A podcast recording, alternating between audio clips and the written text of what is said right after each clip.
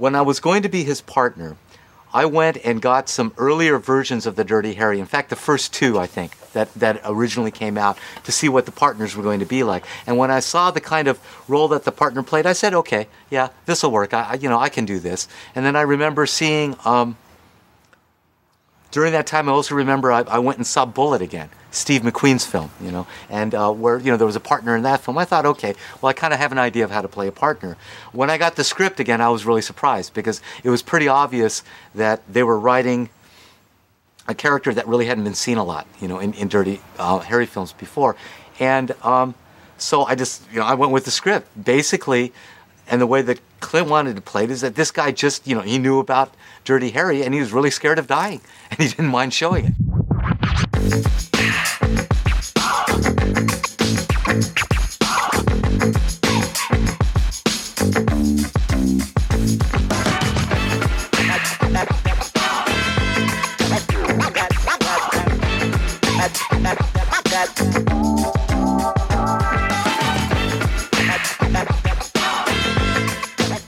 Film fans, welcome to another exciting episode of Not a Bomb Podcast.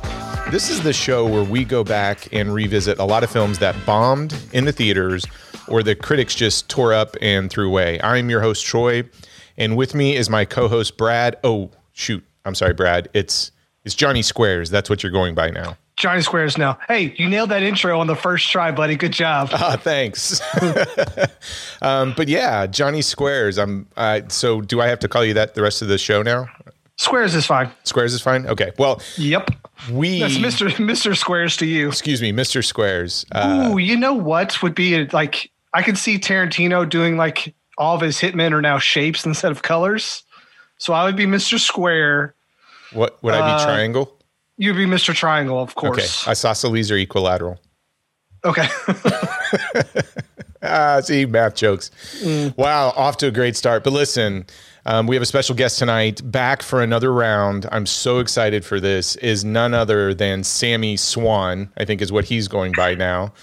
Mr. Uh, Circle. Mr. Circle from the Gentleman's Guide to Midnight Cinema. Sammy, welcome back. I'm so excited to have you. It is so good to be back. Let me tell you. I've been I, honestly, I've been waiting to come back. I've been like chomping at the bit. Wow. We we've been excited. I mean, we I'll say this. My favorite thing um, about this podcast is just all the exchanges and being able to sit down and talk films. And we I, we have so many great guests that show up. I mean, uh, just having Jose give us an entire history of Hong Kong cinema for the Jackie Chan episode. John is always fantastic. Nathan, Josh, um, Eric from you know VHS Files. We we have so many fantastic participants. And Sammy, I'm so happy that you can come back to talk about tonight's film because when I picked this, you were the first person I immediately thought of, and and we'll get into why because yeah. your podcast and specifically you and Will introduced me to a whole genre of film that I think plays into the movie that we're going to talk about tonight. So, Brad, what movie are we talking about tonight? We are talking about 1988's uh, fifth and final entry of the Dirty Harry series, The Dead Pool, yes. starring Clint Eastwood. Clint Eastwood. And I know what everybody's thinking. What is wrong with you guys? You're talking about a Dirty Harry franchise in the wake of all of the publicity that's going on with um, certain police officers, etc.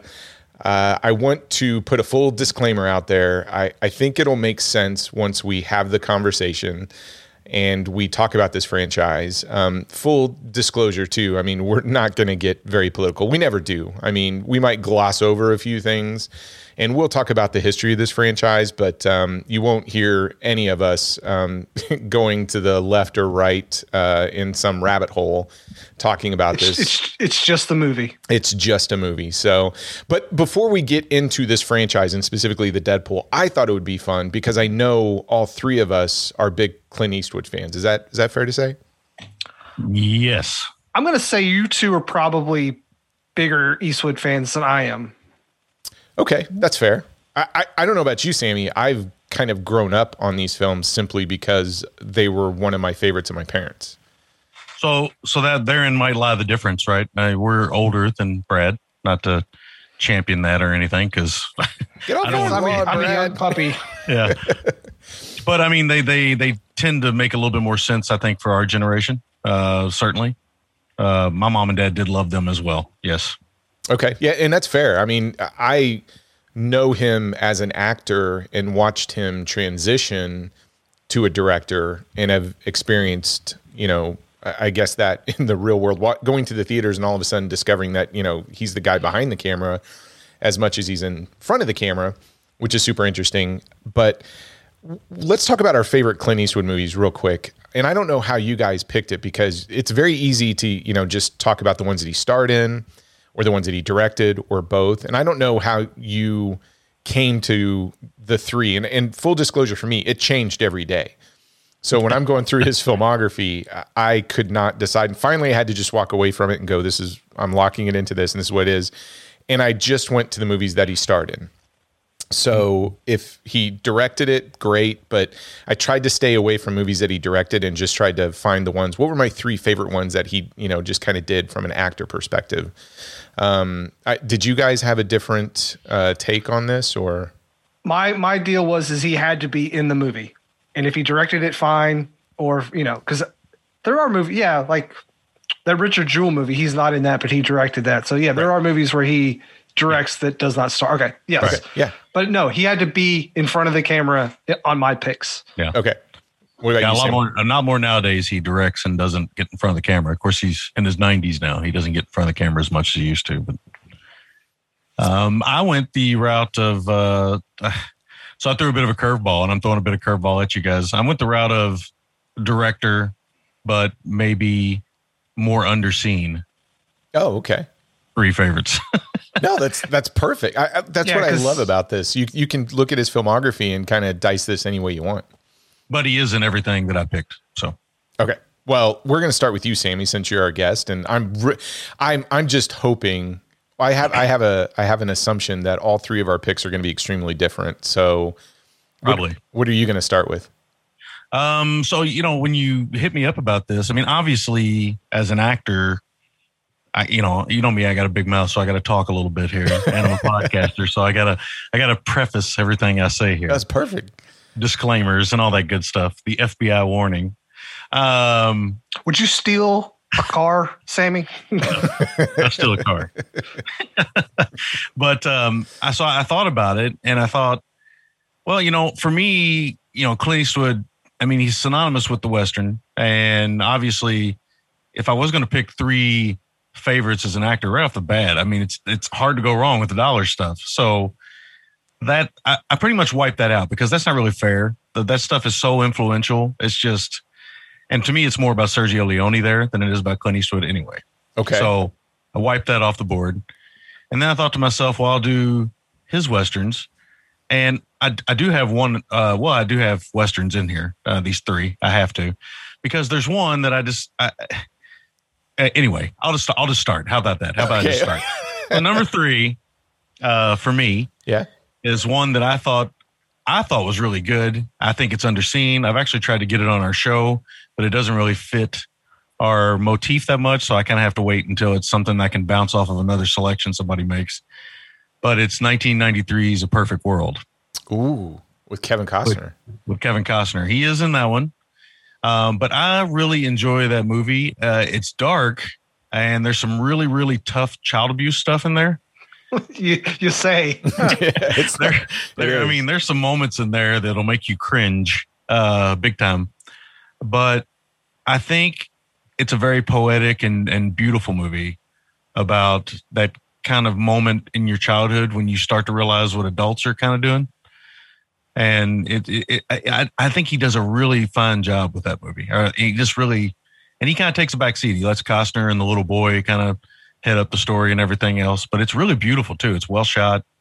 And uh, it may be a tad long, but I really champion it because I think a lot of people didn't really check it out because by 93, Costner's starting to get a bad name, quote unquote, as, you know, Hollywood blockbuster man, I think. And uh, I don't I don't think that movie made a lot of money. I don't think it did. Actually, it was widely successful.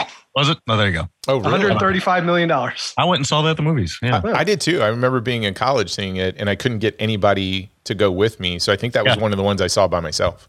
Yeah, well, I was all by myself too. So somewhere in an, an alternate universe, you and I are sitting in the theater together and, and not wondering where all of our friends are. oh, exactly. That's a great pick. I, I love that you're kind of going through some, I don't know, underrated gems because I, I think that's the thing about Clint Eastwood. As you go through the filmography, he's I don't want to say he's all over the place because he deals with a lot of the same similar themes, etc. But some of the casting decisions and the stories and narratives he tries to tell, they they're very unique, um, especially in that '80s and '90s period. Mm-hmm. Okay, Brad, what's what's your number three? I'm curious where you're going with this because, like you said, I, I don't think you have the background that maybe Sammy and I have on this one. No, like I, like I've said before, westerns were not a big part of my childhood. It was more of the samurai movie. So I didn't come to Eastwood until I was probably a teenager. Um, so my list will be a little different. But I did go with probably his most uh, awarded film. It's um, 2004's um, Million Dollar Baby. Ooh, uh, I yeah. am a huge boxing fan. I've boxed for a long time. You know, I, I love watching boxing. Um, I think Hilary Swank was amazing in that movie.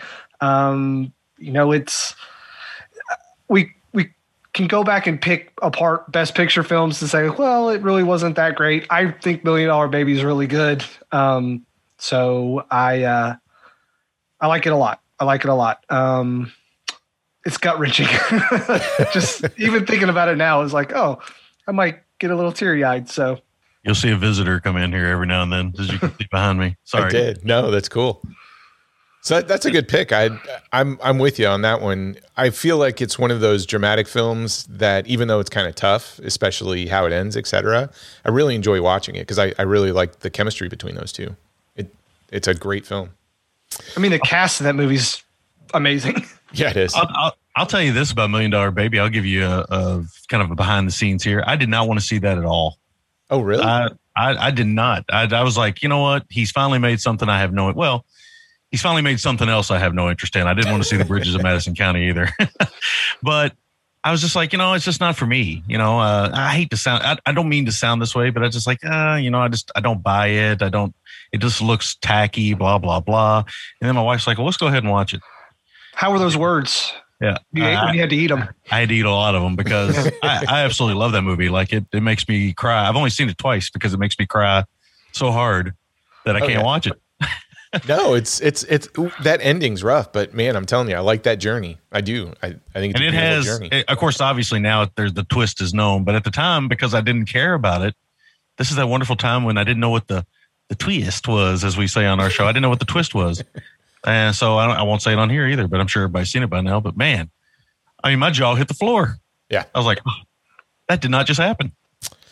Well, yeah, okay. So our lists are going to be entirely different. So mine yeah. is so far oh, just in the opposite direction of you guys. My number three is probably the film that introduced me to Clint Eastwood or made me pay attention to it. And I remember seeing it in the theaters and loving it.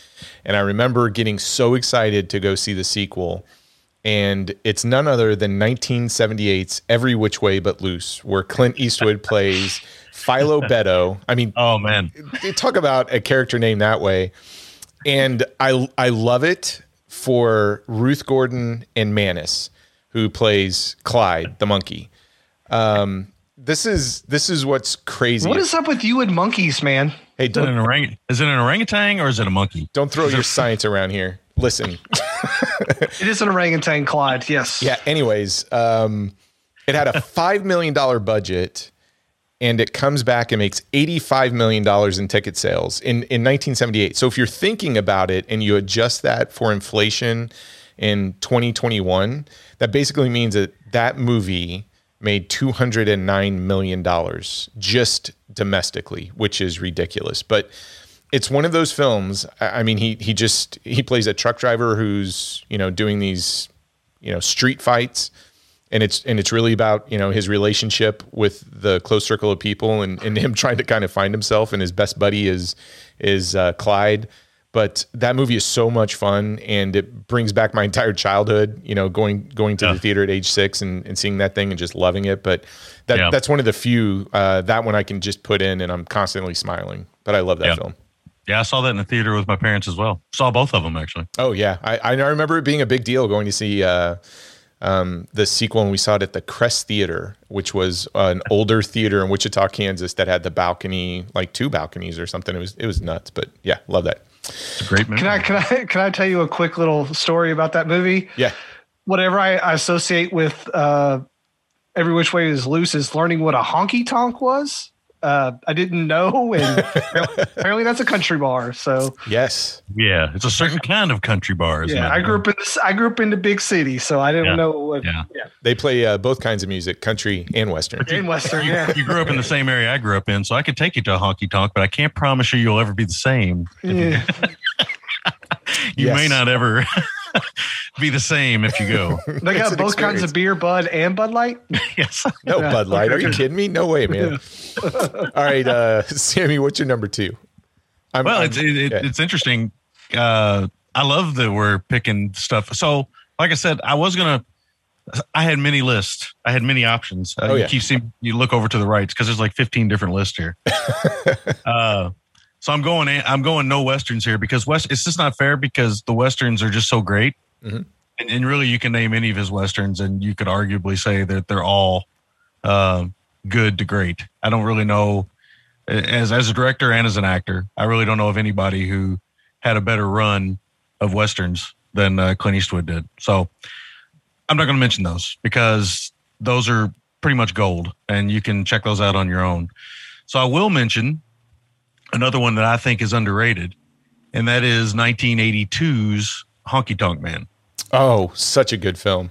So Hey, I know what that I know what that word means. yeah, to segue into the honky tonk thing that uh, Brad brought up. But yeah, Honky Tonk Man is a directorial uh, effort from him, but he also stars in it and he plays guitar and sings. And I was a little thrown off by that at the beginning, uh, as well as when I got a little older and I realized that he was actually a musician, an accomplished musician himself. So it just doesn't seem like Clint Eastwood would be a musician. You know, he just doesn't seem like he's, I don't know. It's kind of like, I don't know, watching him jog. It's uncomfortable. So, you know, I want to see how many of these films too we pick has him jogging in it. So Troy's already one for one because he jogs and He, every which jog, he loose. jogs a lot in that one. Yeah. Yeah, Hey, wasn't there a wrestler called the Honky Tonk Man? I remember. yeah, there was. Yeah, there was. Yeah. Okay. Okay. Yeah. Yeah, I met that guy. He was more of like an Elvis impersonator, from what I remember. Okay. Yeah, this okay. is this is more of a kind of a Hank Williams Senior sort of type of performance. This is more of a downtrodden, uh, terminally ill uh, man who's trying to come to terms with uh, making it in the opera or making it in general, and his son. And it's it's really an emotional ride. It's a very good movie. If you like Million Dollar Baby, I highly recommend you check out Honky Tonk Man. Yeah, I, I would say if you like movies about music, it's up there too. I re- Yeah, I it's great. It's great. It's really, really good. Yeah. All right, Brad. Th- this is crazy. I don't know where we're going on any of these. So, Brad, what's your number two? Sammy took out the westerns, but I, I can't. Yeah, So I will do, which I think is the second greatest western of all time, the good, the bad, and the ugly, which um, is the third and final installment of the Dollars trilogy. I don't know. I, I was looking at my list. I'm like, what am I going to say about the good, the bad, and the ugly? Uh, it's brilliant, and if you haven't seen it, I am not a huge western fan, and even I appreciate this movie for all that it is. So uh, do yourself a favor, watch that. There's one better though, and we will get to it. Okay. Well, since Oh, wow. since you picked that, that was actually my number one pick. So I'm going to move it up and talk about it. I, I'm with you. I, I could not pick. I, I couldn't talk about you know say well we're going to do Clint Eastwood's and I'm not going to do the western. So the good, the bad, and the ugly. It's one of those films when I discovered it. I, I didn't see it in the theaters obviously when when it originally came out and you discover it on TV and I got to tell you, it doesn't matter how big your TV is, it does not do the film justice until you go and see it in the theaters. And it is a long film, it is an epic film, but it, oh my God, it's so good. It's so iconic. And I can't imagine anybody in the VHS days or or whatnot, you know, when when all the films were just in a 4-3 ratio and you're watching it from like a square perspective. I mean, can you imagine watching like the last 20 minutes on VHS and it's cropped on the sides? I, that would be the most painful thing ever. But um, I, I'm with you, Brad. I mean, if if I were picking and, and to me, it's my favorite of uh, the Clint Eastwood westerns, and it's probably top three western of all time in my opinion because I I absolutely adore that film. So, and I've always had that. I've kind of come back and appreciated it more because of Tarantino. I'm not going to lie, his love for Leone is, you know, it's it's up there. So it's like, oh yeah, if he can like it, then I can like it too. So yeah, and it's and it's one of the ones um, being out here in the Baltimore area. I know the AFI um, shows it every once in a while. I cannot wait to see that in in the theater on a big screen. I've I've only seen it just yeah. you know on a nice clean Blu-ray print or or DVD print, but I'm dying for a theatrical experience on that one.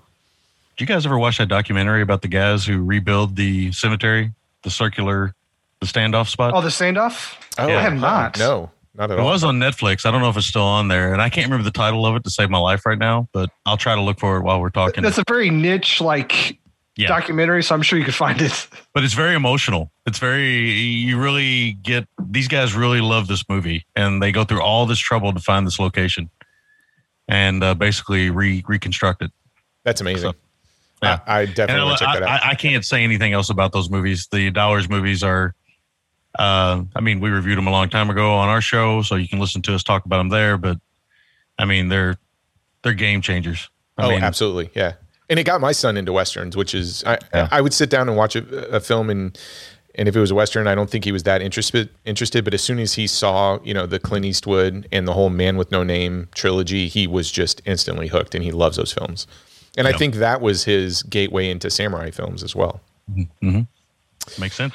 All right, Sammy, you got one left. I can't. Oh man, I couldn't even begin to guess where you're going through number one. I can't wait. So yeah, so it, it's not easy, believe it or not. I mean, uh, my favorite Eastwood film that I mean, again, I got to get this stuff out there because I'm a talker.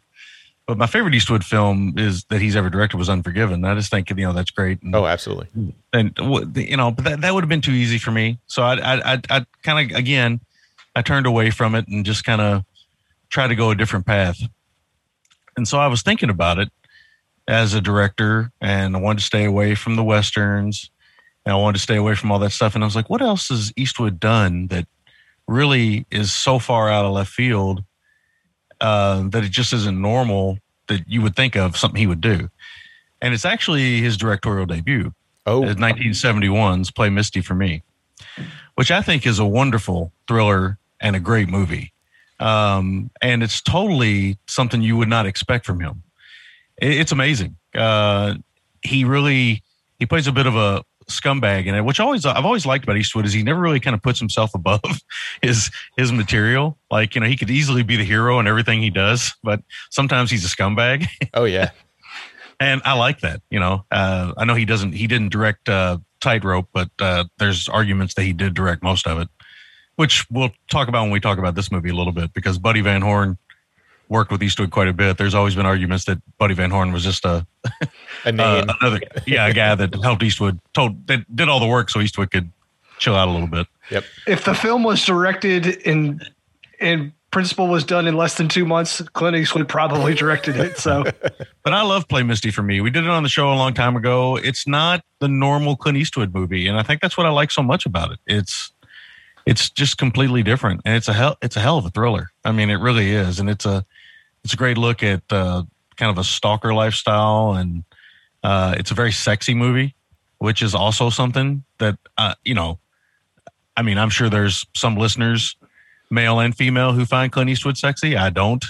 Uh, I think it, he's cool. in the 70s, I guarantee he was like the Henry Cavill of the 70s. Because my mom told me a story that when she, when I think he was doing the Rawhide television show, she was a waitress and Clint Eastwood came in, and I can't remember what town it was, and she just fell in love with him instantly and said yeah. he was just amazing in person. So I'm I'm sure yeah. that Clint Eastwood was a boxer dropper in the 70s for everybody.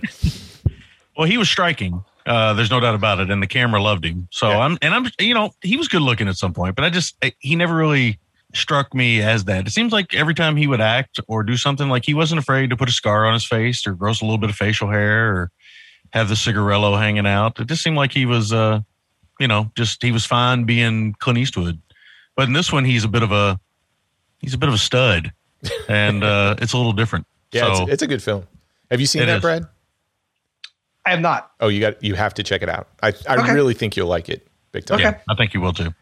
All right, Brad, number one. I don't have a drum roll, but um, what, what's your what's your number Hey one? Hey guys, have you heard of this movie that stars Morgan Freeman, Gene Hackman, Yeah. Richard Harris, and Clint Eastwood? Yeah. Uh, is that any which, Unforgiven? Oh, I was going to say Yeah. any which way you can, but no. Oh. that sounds it sounds really Uh, good. It has a good cast. Yeah, yeah. So this is technically a revisionist western, which uh, normal westerns usually follow good guys. This one kind of inverts it, um, follows the outlaws, and um, one of I think one of three westerns to ever win Best Picture at the Academy Awards. Um, I know. Do they consider Dances with Wolves a western? I'm assuming that is. They do. Yeah, that's got to be one, and I don't know what the other one is. But anyway, uh, Unforgiven, a best western I think I've ever seen. I like it more because I think it's a little bit more modern, which kind of appeals to me a little bit more. Um, you know, the the Dollars trilogy is older, um, which I appreciate, but this one seems to age a little bit better, so that's why it kind of edges out for me. So Well, that one's also a commentary in a lot of ways on the Dollars trilogy. yeah, yeah, yeah. Uh, the most amazing thing, yeah, the most amazing thing about the Unforgiven film is, and I, I agree, I still think it's Clint Eastwood's greatest film. I, I, I so that's why I didn't put it on here, but I, I do think it is his greatest achievement because he is dealing with everything that he's kind of had a career, he's created a career out of, and it's amazing. It's an amazing, uh, it's an amazing piece of work. Well, I don't think it's his greatest achievement. I still think his work with uh, Manis, aka Clyde, in 1978's Every Which Way But Loose is his greatest work. And I'm not Well, saying does- it's been downhill from 78. I'm just saying he peaked does, in yeah. 78 uh, with the Philo Beddoe. Um, so my number one, I, I, I'm an action junkie. I, I love action films. You, you don't say. I do. And the thing that I, I would say, you know, back when this film came out, and we're talking in the 90s, this Clint Eastwood would have not been your go to person for an action film. And what I really like, I mean, you know, your 20 and 30 year olds and et cetera who do all these action sequences and, you know, put on, put out these, you know, just okay, moderate, exciting films. I really like it when they go to an older generation and they kind of bring a human element to it. And I got to say, one of the best thrillers Eastwood has done, and this would be my number two pick. Uh, but since you know we talked about my number one already, this film I remember seeing it in the theater and it blew me away and was so ready to go back and watch it because I thought it was a great action film. It was a great thriller. I love Eastwood's performance. I love the cat and mouse aspect of this thing but it's none other than 1993's In the Line of Fire. I absolutely adore that film. And it's Yeah. it's one that I don't care if any edition of that thing comes out, you know, they got a 4K coming out, I'm going to buy it. I, I bought that thing I don't know how many times and I I just it's it's an addiction I know, but I really I love the pacing of it. I think it's a near perfect film because I can't think every time I watch it, I can't think of any spot where it drags. It is constantly keeping you guessing and you are just waiting for you know the the point when him and John Malkovich are, are actually going to meet and have that confrontation and it just builds up to it. Um, but I, I absolutely love that film. I think it's one of the best action films to come out in the 90s. Wolfgang Petersen, right? Yes, absolutely. Yes, yes. So good. So good. Well, I that's Is it Wolfgang Petersen's best film? that's ooh. I, I would say it is. I mean, out of all out of all his, I, I it's the one I go. So when you say best film, I think some people will say like Unforgiven. I think is probably Eastwood's be- best directorial film, but I would say that's because I go back and watch it all the time. Um, and Air Force One. Can we say Air Force One? no, we can't. We we can't. We could say Never Ending Story. I'll say that. But yeah, that's me. Okay, you, uh, you could say that, but that's like going Ooh, out there. Didn't Wolfgang Petersen do Troy? yeah, Oh, Yeah. Yeah, he did that movie about uh, your co-host. Yeah, Yeah. he did that.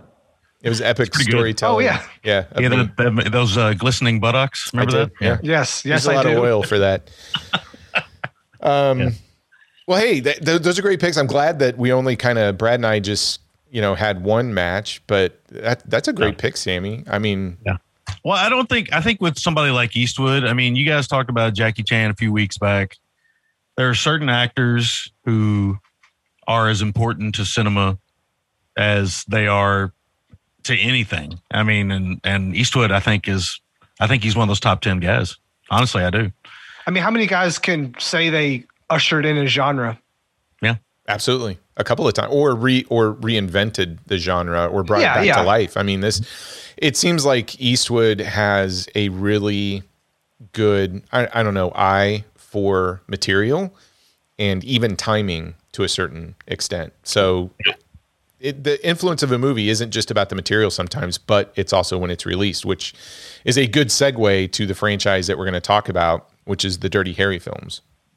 So as I said before, I mean we're we're not going to try and get too political, but I, I do think it's important when we talk about um, you know Harry Callahan and the creation of it we we go back and look at the franchise as it leads to the film that we're talking about tonight. So obviously the podcast is called Not a Bomb. If you haven't figured it out, the one we're going to talk about tonight was the one that kind of did bomb out of the franchise.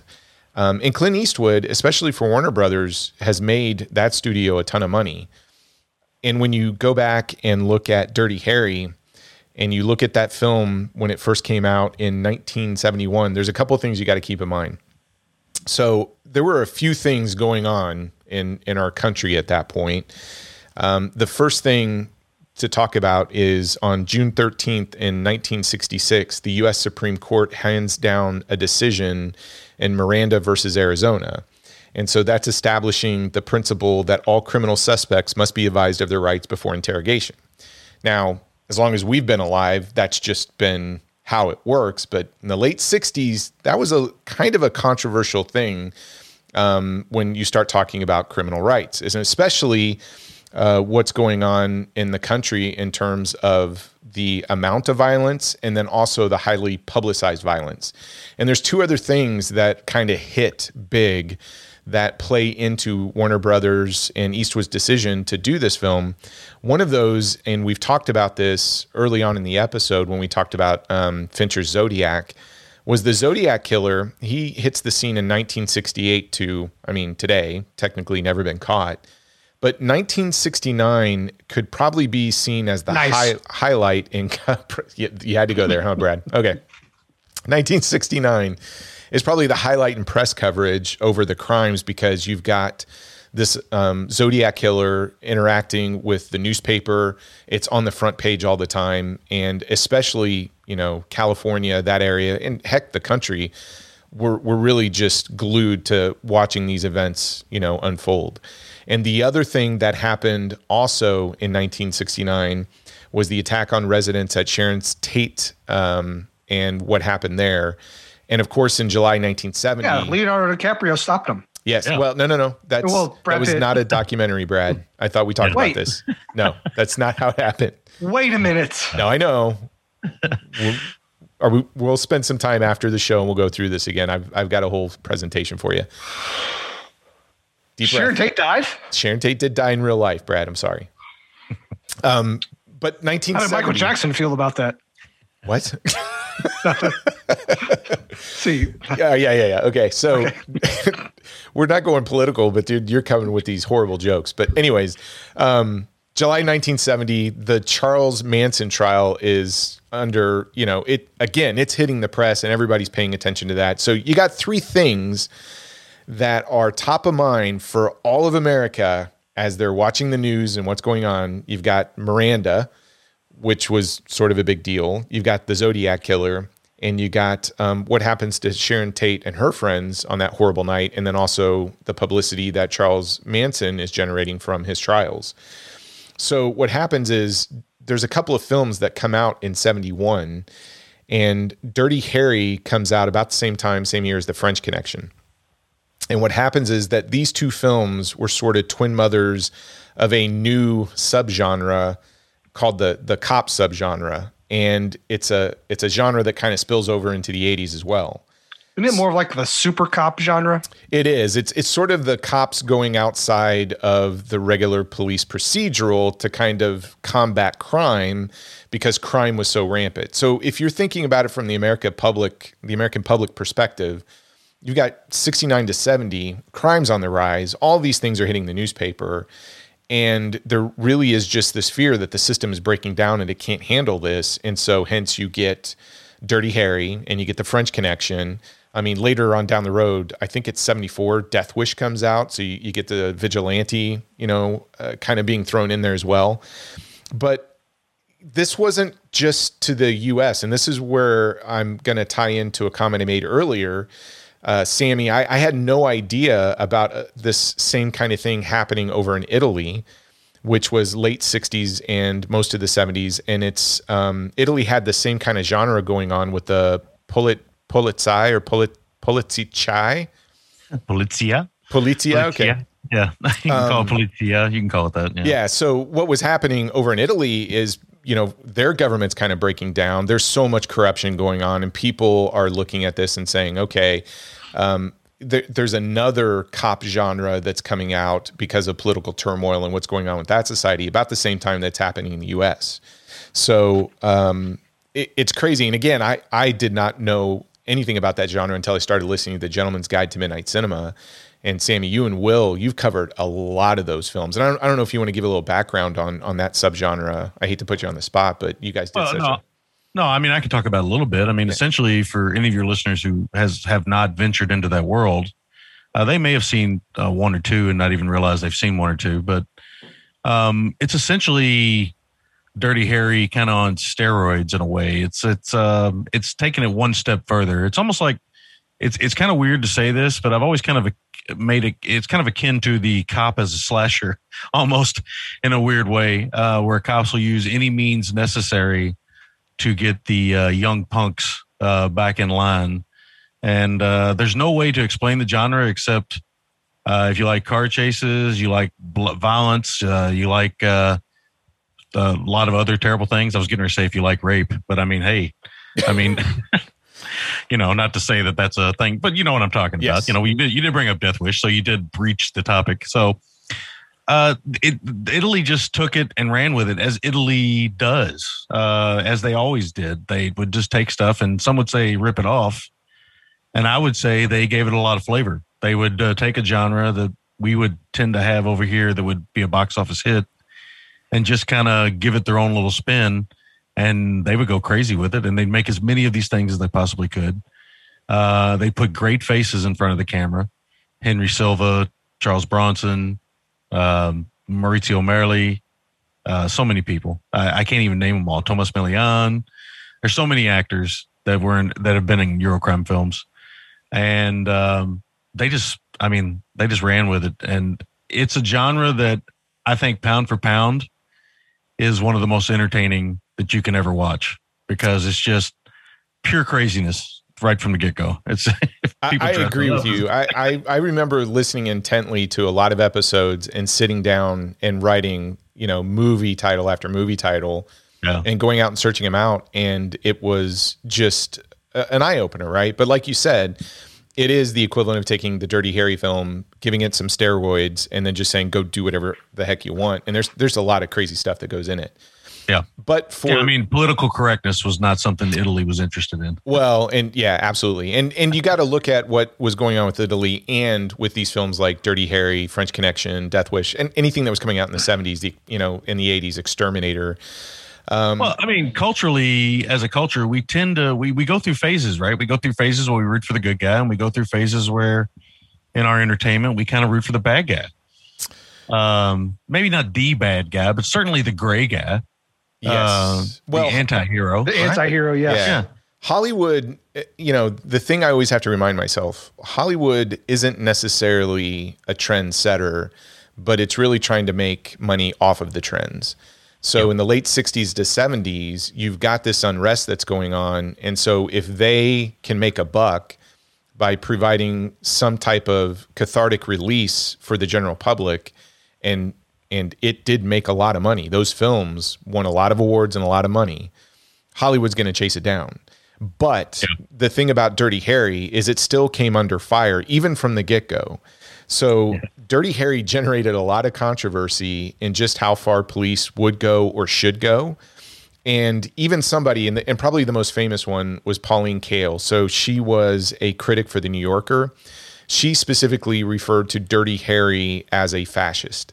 And you saw a lot of people sort of take that side with this franchise. And, and even some of its champions, like Roger Ebert, would come out and say it, it's a very interesting, it's a very thrilling type police procedural um, or action film, but it's morally you really can't get behind the message. And so that's where a lot of critics uh, found themselves is either condemning it for sort of its its fascism that it portrayed. And that was the same with the Polizia films that were in Italy um, but but it's it's just an incredibly interesting genre and so there are a total of five films it started in 1971 with Dirty Harry which really is a I don't know what you call it a fantasy of of how you know San Francisco police would have caught the Zodiac killer, but in this film it's called Scorpio. Yeah, and it. I, it's a big mean, stretch there, isn't it? Yeah, but for for a seventy one film, I mean you you can't deny the impact that it had on American film from the get go, and especially to come out the same year as the French Connection. I mean that that pretty much started uh, this whole action cop genre. Yeah, um, it was almost it was almost pornographic. It was uh, yeah. such a hard hitter. It was, and then a couple of years later, they followed up with Magnum Force, and now you get a group of vigilante cops who are out there killing bad guys. So it's taking that that dirty Harry concept and going to the extreme. Yeah. And Harry won't join them and has to take out the bad cops. So it's a little bit of a twist on that. And and what I find interesting about this entire series is as we talk about each one of these before we, you know, discuss the film we're talking about tonight, each one has a very specific theme and, and you can see it's trying to tap in and I, I would actually say sort of capitalize on some of the headlines that are out there. So in 73, you've got corrupt cops and it's saying, okay, well, Dirty Harry's going to take him down. Then in 76, three years later, you get the enforcer. And here it's Harry versus the People's Revolutionary Strike Force. So it's this radical group who ends up kidnapping the mayor. And the other big thing for the time is Harry is paired with a female cop. And that was just like, wow, a female cop with Dirty Harry. Again, 76. Yeah. That, that's a big deal. I remember. It was either Cagney or Lacey. I just don't remember which one off the top of my head. Uh, I can't remember either.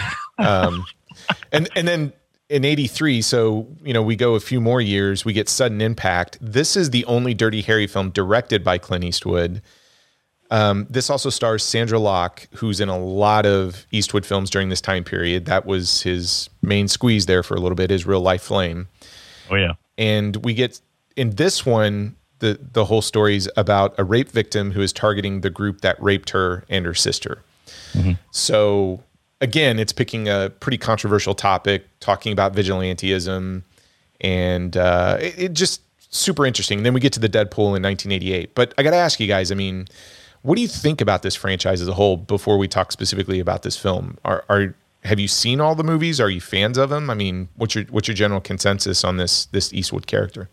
I've seen them all now, um, and I had seen parts of this movie before um, we'll get to it when we start talking about it. But you know, I I'm okay with it. Like I could take it or leave it. It's not my favorite series. I don't think Dirty Harry is necessarily the most enjoyable character to watch. Um, Clint Eastwood himself kind of carries a lot of the weight. Um, uh-huh, uh-huh. And I, I think the movies rely on him, which is obviously pretty smart. Um, but I, I could take these or leave it really, to be honest with you. Okay. What about you? There's a whole. Well, I mean, there's a whole genre of these, not just dirty. hair. I mean, the, this these middle aged. So Hollywood's kind of going through this now, or was, with these 50 to 60 year old action heroes, and they were going through that in the 70s as well. So again, here comes that cyclical thing again, right? So, you know, Bronson is big in the 70s. He doesn't really reach superstardom until he's in his 50s. Uh, Eastwood was already a star, but he's well into his 40s when he's making these movies. I think. I think by the time he was 30 I think he might have been he might have been 40 something maybe. I believe he was. These these are you know grizzled. Uh, these are roles that are as much about showing up and having the right face and having a gun as they are about actual acting. But what I think I like about the Dirty Harry movies compared to a lot of those other kind of vigilante cop or or films like that. And I think French Connection is the closest you can come to kind of comparing the two. Is that although I think French Connection goes deeper with this, with kind of like a personal life, because Popeye Doyle, he's kind of mad at everybody, Right. but Harry hates everybody. That's the the kind of in the first film, it's it's all about Harry's an equal opportunity elitist, essentially. Some would say racist. Um, whatever. He's a he's a cop who hates er- anybody doing anything wrong, is what he is, including getting ketchup on his shirt or his pants. That's right. Uh, he gets Yeah. very upset about that. Uh, but you know, he's just trying to have a hot dog. In fairness to him, man, you don't want to be bothered when you're trying to eat a dog. Uh, I think it was important that these movies kind of reflect. So this gets into that area that I talk about on our show a lot. I, I think film is a great way to have a cathartic, a cathartic, I almost said a cathartic experience and educate people by what some might perceive as championing that same behavior. In other words, what Dirty Harry showed me, and I think what showed most of America, and this is what Italy didn't do right, but they did this to the entertaining. They did they went more for the entertainment dollar. Is it kind of showed folks that you know there are there are some bad cops out there. There are some bad things. Maybe we should stop and look at this. Maybe we should maybe we should have a dialogue. Maybe we should have a talk. And I think that's what movies and entertainment and media do in general. I think they they they should have us having those conversations. Um, but they should also just be entertainment. They should also just be, you know, turn your take your problems, leave them outside, come in, enjoy this cop who's taking the law into his own hands. And you know, one other thing you you you, you haven't mentioned, I don't know if you're going to mention it, Troy, because you are the the master researcher of all researchers. So maybe you will, and maybe I'm jumping the gun here. But uh, you know, the Judge Dredd character too yes. is essentially a riff on Dirty Harry. It's such an influential character because, like the Death Wish character of Paul Kersey, it's this revenge fantasy or this vengeance fantasy that none of us can say we haven't ever had in some way, shape, or form. Maybe not to the level of blowing somebody's head off, but certainly to the level of you know growing up and you you know you're like I'm gonna get him back. He's gonna I'm gonna get him back. I'm gonna get her. I'm gonna get her back. You know, there's this vengeance thing that I think we all have to deal with as we mature. Some of us never get past it. Some of us are still looking for revenge. Not me. I'm good. but um, I, I do think that that fantasy is very strong. I mean, Tarantino's made a whole career out of it. So I think that fantasy is very strong. Vengeance and getting comeuppance and doing what a character thinks is right, even if it's not the right thing to do.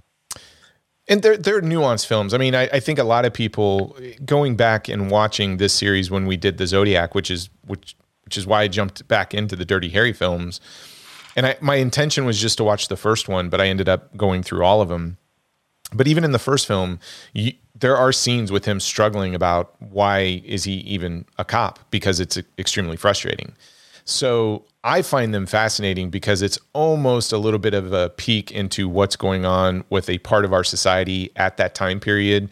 And especially if you look at when they're released contextually from a historical standpoint, you see that Hollywood is being a bit exploitive with its topic, but there is enough interesting concepts going on with the screenplay and the script. And I think the audience has gravitated to it. Now, I think some of the wrong audiences got the wrong message out of it Yeah. but at the same time it's it's a very to me it's a very fascinating franchise in terms of action films when you step back and you look at American cinema. And Brad, I think you did some research on the box office on how these things did in terms of budget and what they made, right? Yeah, yeah. So it's funny. I mean, these are what we consider today like micro budgets. I mean, the first three were made for Yeah. total less than $20 million. The first three. Holy cow. So Dirty Harry uh, has a $4 million budget, uh, makes $36 million. In today's money, Troy, guess what that is? Um 196 million Yes, 886,000. yes, you sent me the inflated number. So, yes, almost $200 million. yeah, that's crazy. Um, Magnum Force, somewhere between five and seven million dollar budget, makes close to forty million dollars, which again, in today's money, is over two hundred million dollars. that's crazy. The Enforcer has a huge budget compared, has a $9 million budget, Whoa. makes $46 million, which again is about $196 million in today's money. Do you see a trend? I, they're hmm. printing money with this Okay, character. yes. Yeah. Sudden Impact gets a $22 million budget, makes $67 million, which at the time was, I mean, that's three times its money. But um, now, Sudden Impact came out in 83, which was a great year because I was born in 83. Yeah. Um, makes almost 188 million in today's dollars. Now, here's where things get a little bit dicey.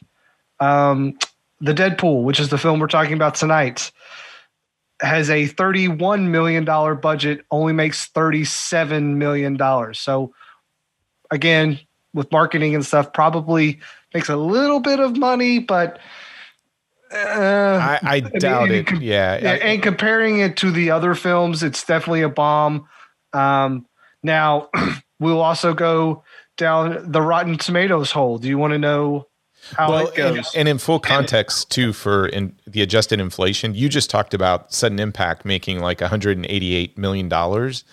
If if the Dead Pool came out in in today, it would have only made like 83 million. yeah, only $83 billion. But I mean- it, but again, that's that budget of would you say 31 million? Yes, I mean, 31. again, it, that's a movie that costs like 70 some odd million dollars. Yeah, so yeah. they Yeah. spent a lot of money on it because if if you're a studio and you go back and look at the returns from 71 to 83, you do think you're printing money with this character.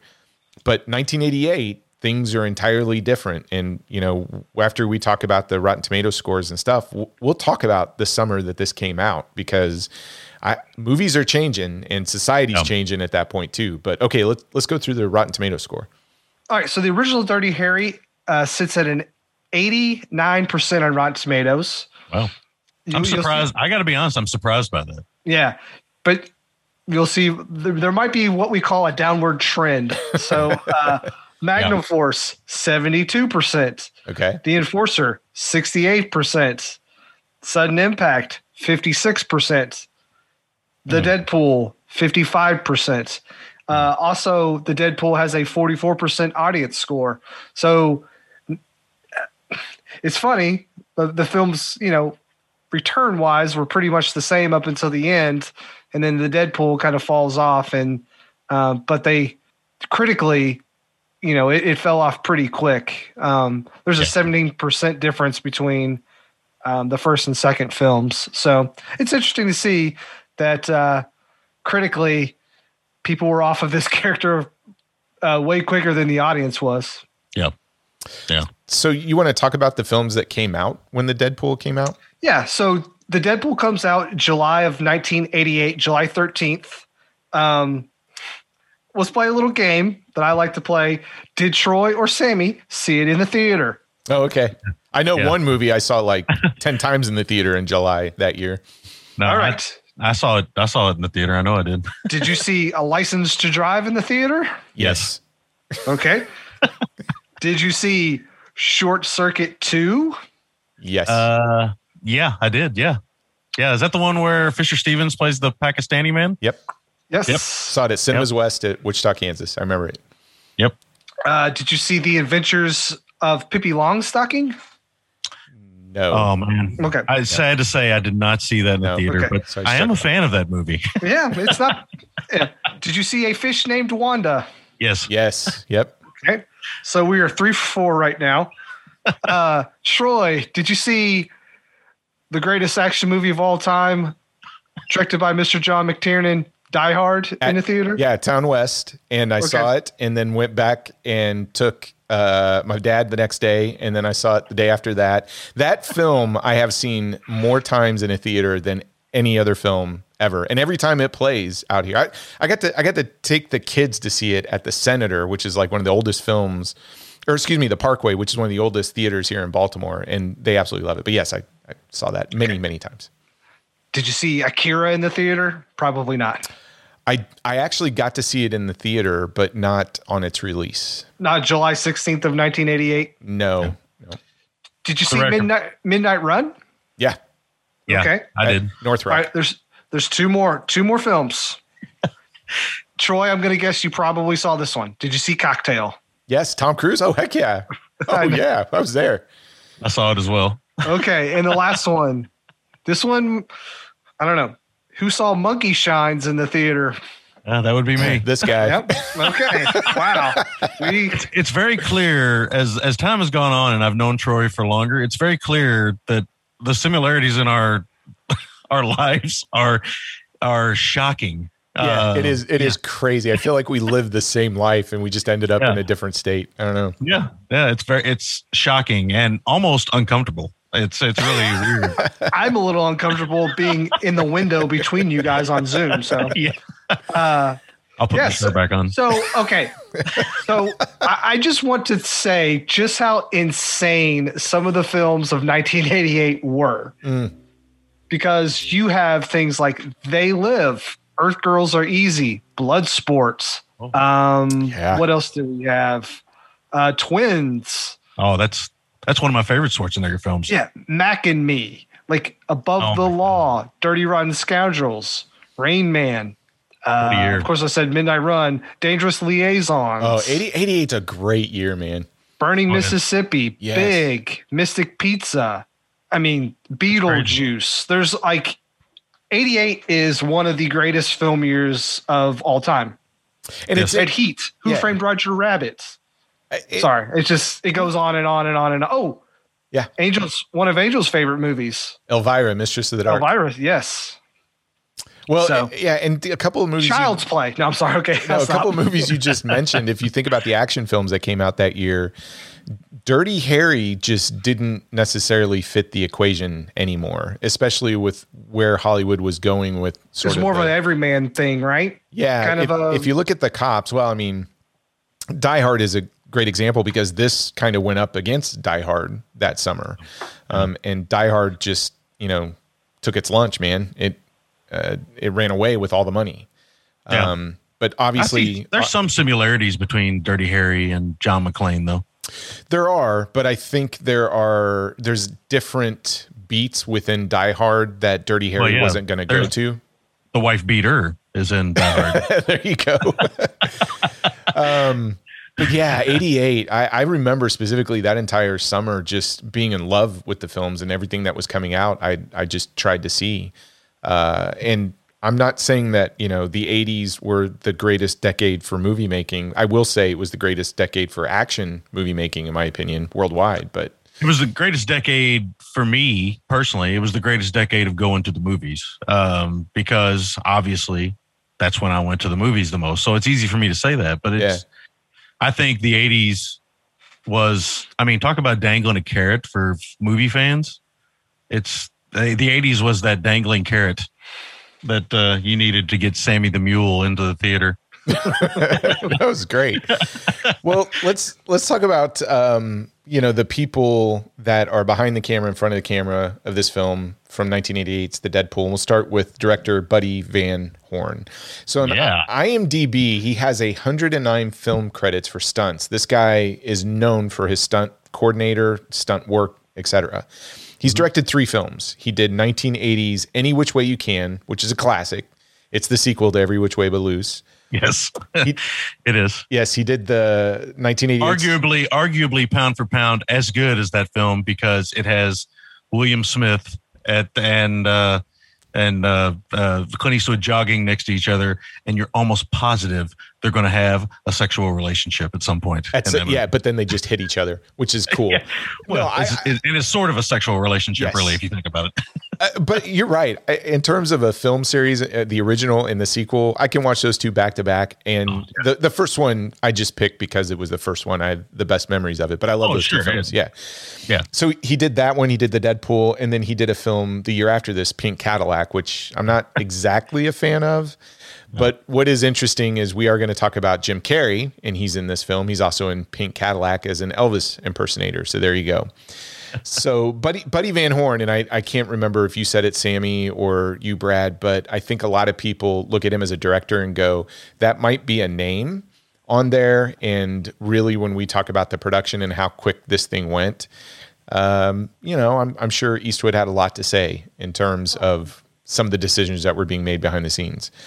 Here's Yes. where also it gets interesting. The uh, story is done by three people Steve Sharon, Durk Pearson, and Sandy Shaw. The screenplay credit goes to Steve Sharon, and this is his only screenplay and story credit. And I think the way the story goes is these three are just like Clint Eastwood's gym buddies or something that came up with the concept of the Dead Pool um, because they were trying to get this made for Warner Brothers because Warner Brothers was giving him the money to do a uh, Charlie Parker film that Eastwood was interested in called Bird. Uh, the other person that I just want to Do you a- know the first time that the Deadpool uh, concept was created or what it was created for? what it was created for? No, I don't. I believe it was for the Indianapolis 500. I believe they had a Deadpool for like race car drivers. I, I think. Oh, really? So I think so. Makes sense. Yeah. I, I learned something. Cool. Yeah. Awesome. There you go. and if I'm wrong, then you know, whatever. Eh, the internet will Sounds let right. us know. We should we should also say that Buddy Van Horn is a close personal friend of Clint Eastwood's. Yes, they go way back. So here's here's somebody I want to talk about too, and I don't know what your guys' thought on this, but one of the things that stuck out for me in this film and a lot of the Dirty Harry films is the music. And so the composer is, um, do you say it Lalo or Lalo? Lalo. I always say Lalo Lalo. Schifrin. Lalo Schifrin, Lalo Schifrin, Lalo Schifrin, however you want to say it. Yeah, Howard. So six, uh, six Oscar nominations, three Golden Globe nominations. I'm amazed he hasn't like actually won an Academy Award yet. He did win four Grammys, but here here's some of the movies that, of course, he's he's done composition for. Right out of the gate, the Rush Hour franchise. There's your Jackie Chan connection. I, I feel like we should promise one every episode. Um, and Battle Creek Brawl, which I think is the best Jackie Chan score out there from 1980. Tarantino's used a piece of his music before too. so- Yeah. Uh, the Amityville Horror, 1979. He did that soundtrack and he got an Oscar nomination for it, which kind of shocked me. This guy has so many credits, but here's some other ones. I was just picking the ones that I'm like, oh yeah, I remember. The first VHS that we ever rented when we got like our big uh, VHS top loader deck with the remote control wire. Um, he did the film score for this, and it was 1978's The Cat from Outer Space. Oh yeah, that's a wonderful movie. He, yeah, and he did uh, the score for Wait, what? The Cat from Outer Space. You've never seen The Cat from Outer Space? No. Hey man, well here, here's the chance to do the Disney group watch. We might have to try that. Yes. Okay. Oh, your kids are gonna love it. I love that. I can watch The Cat from Outer Space all the time, man. I love that I love film. it. Okay. It's so good. Yeah. Um, Enter the Dragon, 1973, did the score for this. I didn't. I didn't know this one. Uh, THX 1138. Uh, he w- did the score for that. Dirty Harry, obviously. Kelly's Heroes, uh, 1970. Bullitt in 1968. Um, cool Hand Luke in 1967, nominated for an Oscar. So here's a composer. I, I just always, anytime I see his name, I really love the soundtrack and the score. And I'm amazed at how many of these soundtracks I actually own. But I didn't know if there's a Cat from Outer Space soundtrack, I want it. So Yeah, there you go. on vinyl, like two, He's di- the- two, two disc special. Kind of synonymous with the Mission Impossible theme, though, right? Like that's the Yes. one thing that Yeah, we- everybody knows. We didn't even get to the TV stuff. I mean, I, I'm just Oh, talking yeah. films here, but I mean, this guy makes some of the, some of the most memorable music, you know, for for our times. Yep. Um, let's talk about the cast real quick. So Clint Eastwood, Harry Callahan, we we kind of spent some time on him. What I found interesting is if you look at some of the movies he was doing leading up to this and even after it, he did City Heat in 1984 with Burt Reynolds. I love that film. I don't know. Have you seen it, Brad? I'm sorry, what was that? City Heat with him and Burt Reynolds. I don't think so. Oh, Sammy. What do you think? I know you've seen it. You probably saw it in the theater because I saw it in the theater with my parents. I saw it in the theater with my parents. Yes. Um, which we're coming to find out was his parents, and you know we were just lost. were separated lost. Wait a minute. It's Um, getting weird here. 1984's Tightrope, which I also saw in the theater, and there's a scene in there um, specifically where I've never felt more awkward in a movie theater when Clint Eastwood, I don't know, is interrogating somebody. And then she turns on something in her hand. And I remember as a kid, like, what the hell is going on? I couldn't figure it out. Was your say was your sexual awakening? I don't to that. I mean, I'm telling you, it was probably in my 20s when I went back and revisited that film. I'm like, oh, oh, That movie's something else, man. People should check that out. That movie's it, it's a it's a weird one in his filmography. Yeah, it doesn't fit, but it, it is interesting. Yeah. He did uh, Pale Rider in 1985 and directed that. He did Heartbreak Ridge in 86, was a director for there. Then does the Dead Pool in 88. But that same year, he does the um, Charlie Parker film Bird, which again, Warner Brothers said you can go do this if you do a Dirty Harry movie for us. And then he follows um, this up and Bird with Pink Cadillac, which I'm not exactly a, a fan of, but I, I probably need to revisit it. No, no, you don't. It's Why? not good. Okay. I'm going to be honest with you right now. You don't really. It's not good. No. Yeah, thank you. okay. It's one of out, out- out of all of his films, out of all the films I've seen Clint Eastwood in, that is the one that I wish I never would have seen. Did you see it in the theater too? Because I remember seeing it in the theater. 'Cause that was the only time I saw it. I'm not even. I'm not even going to say the word. You can just see my Okay, head. yeah, I can see. Okay, um, let's move I on. think he's I think he's got a worse movie. We'll get to it. Oh, Ooh, nice, Eastwood has a worse movie. Yes. I stopped there. What is his worst movie? Hereafter. Oh, Ooh, you know, I've never seen Hereafter, so I can't. I I- can't it's comment. Really bad. And I- I, love Matt Damon, but I it haven't is seen bad. that one either. I, I own No. it. I haven't watched it. No, this is Troy. Troy one ups me there. I don't own it. Honestly, I don't really have any interest in seeing it. To be honest with you. I, Clint Eastwood is one of those that at some point I'm going to be able to say I've seen everything, only because I just think he's one of those directors that I'm always fascinated with, and and even actors, and I I feel like I want to go out and just see the entire filmography. Mm. Um, let's talk about Liam Neeson as Peter Swan. Wow, wow, Let's talk about him. man, Liam. Dude, when I saw Liam Neeson in this movie, I was bewildered Yeah, because isn't I it, had no clue. isn't it kind of cool though that you know Liam Neeson ends up being the kind of Clint Eastwood of the uh, 2000s? Yeah, he kind of takes his Yeah, takes that mantle. there. Well, it's it's crazy. He was he was working like a lot in 87, Yeah. 88. So in Yeah. 87 he does A Prayer for the Dying. Uh, in 87 he does Suspect, which is I think the Dennis Quaid and Cher thriller, the courtroom Yeah. thriller film. In 1988, he has like four movies come out: Satisfaction, The Dead Pool, The Good Mother, and High Spirits. And then in 89 comes out with Next of Kin with Patrick Swayze, which is Where he has a Kentucky accent, and it is brutal. Let me tell you, That that's a fun watch just because it is. It is a good movie. Yeah. Oh well. Yeah. It, I, I- it's it's it's kind of cheesy, but I I enjoy it. So 90 is the big one. what's ninety? Darkman, baby. Oh yeah, Sam Raimi. And that I think that's when I instantly became a Liam Neeson fan because I love that film. Yeah. I love it as well. Um, what do you what do you guys know much about uh, Patricia Clarkson? I I always re- anytime I see her name, I always think of The Untouchables, which I think is one of her first films from Uh, 1987.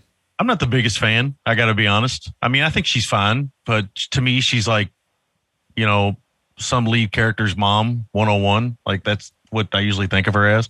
Like I seen her in this and remembering she was in this and that she was the love slash whatever interest for Dirty Harry was kind of weird for me because I'm so used to seeing her as like somebody's mom. Yeah, So- she- she plays a lot of those roles. I will say she was in an HBO series called Sharp Objects. She played the, I think it's Amy Adams or, yeah, Amy Adams' mom in that show, and she's really good. Um, that's a really great show, but yeah, she's uh, really hateable in that in that show in that movie so or in the show and then seeing her in this movie was a little bit weird kind of going back and being like oh that's her so Yeah. um she's a great i think she's really good Yeah. to be honest I, I I actually think she's a good actress too. Um, in the film, and uh, I don't know if you guys have seen this. Like, it's it's probably my favorite movie she's done, but it's 2003's The Station Agent with Peter Dinklage and Bobby Cannavale. It's a good one. Yeah. I absolutely love. Yeah, Cannavale. Yeah, I think those three are fantastic. She shines in that film. She's really good in an independent horror film that Larry Fessenden made called Wendig- Wendigo, which I rem- uh, would advise people to check out. Oh, okay. I don't think I've seen that one. 2001 Wendigo. Okay. Well, moving on. Oh, that's right. She plays the wife in Miracle as well. I was trying to think of what Kurt Russell movie she was in, and it was Miracle. well, Yeah, well, she's always she's usually always. I mean, she's fine. She's Yeah, a good She's actor. either the mom or The wife. Uh, the wife, yes. like yeah, everybody's and all that- American. 88, and- I think, the same year. Yeah, that's probably more of a a shame on Hollywood type thing because I mean Yes. she kind of got typecast as that, but she's good every. I mean, I've never seen her in anything where I haven't thought she's not serviceable. Certainly, but you know, Eastwood tends to surround himself with some. If well, at this point, he's like, I think it's over with Sondra Locke at this point, or close to it. Yeah. So he tends to surround himself with some hot younger lady. Uh, I don't know if that's a personal thing or him or what, but I Hey don't man, know. if you can get away with it. Yeah, yeah, yeah. Well, so we move on to one of my favorite stars because when I think about this guy and some of the movies he's been in, I instantly just think of the Kentucky Fried Movie from 1977 and uh, Caveman in 81. I don't know. I know Sammy have seen these. Brad, you. Or or Megaforce from 1982. yes, okay. Yeah, that's a good Yes. one. He's done Two of, lots the of three, TV. two of the three of those I've seen in the theater. Yeah, I've seen Caveman and Megaforce in the theater. Uh, Kentucky those Fried Movie. I think I discovered later in life. But Evan C. Kim as Al Quan is fantastic. And he's one of those I get super excited anytime I see him on screen. yes. Oh, here's where it gets interesting. So Jim Carrey is Johnny Squares. I keep forgetting all the time that he's in this. But if you look at the movies that he was doing leading up to this, he was in Once Bitten in 1985, Peggy Sue Got Married in 86. He does the Dead Pool in 88. Same year, Earth Girls Are Easy, which is a fantastic movie. Pink Cadillac in 89, and then hits it big in 1994 with Ace Ventura Pet Detective. And um, I believe at this time he was James Carrey. He's credited as James. James, he was going for that serious Yeah, more acting credit. sophisticated. Yes, I am James Carrey. Oh, wow. Ace Ventura was a game changer, right? I mean, it was for him anyway. I don't know about Wasn't the ma- wasn't Mask before? yeah, and Ventura? I really think Mask kind of gets overlooked because I think it's you know obviously the CGI is really dodgy now, but I think Mask is is really quite good. I, I I like it. I I think Ace Ventura. I mean the the mask was great, but as soon as Ace Ventura hit, I think Jim Carrey was here to stay with that sort of brand of comedy that he was doing. Yeah, I Ace Ventura. Going back to Ace Ventura now might be a little bit of a, a chore. Uh, you'll have to definitely put your hat on and say this was 1994. Uh, let's not worry about all the uh, transphobia going on, but it's still funny. I mean, there are parts that make me laugh. I'm not going to apologize for laughing at stuff that's inappropriate and Well, that's the point of the movie, right? I mean, yeah, yeah, exactly.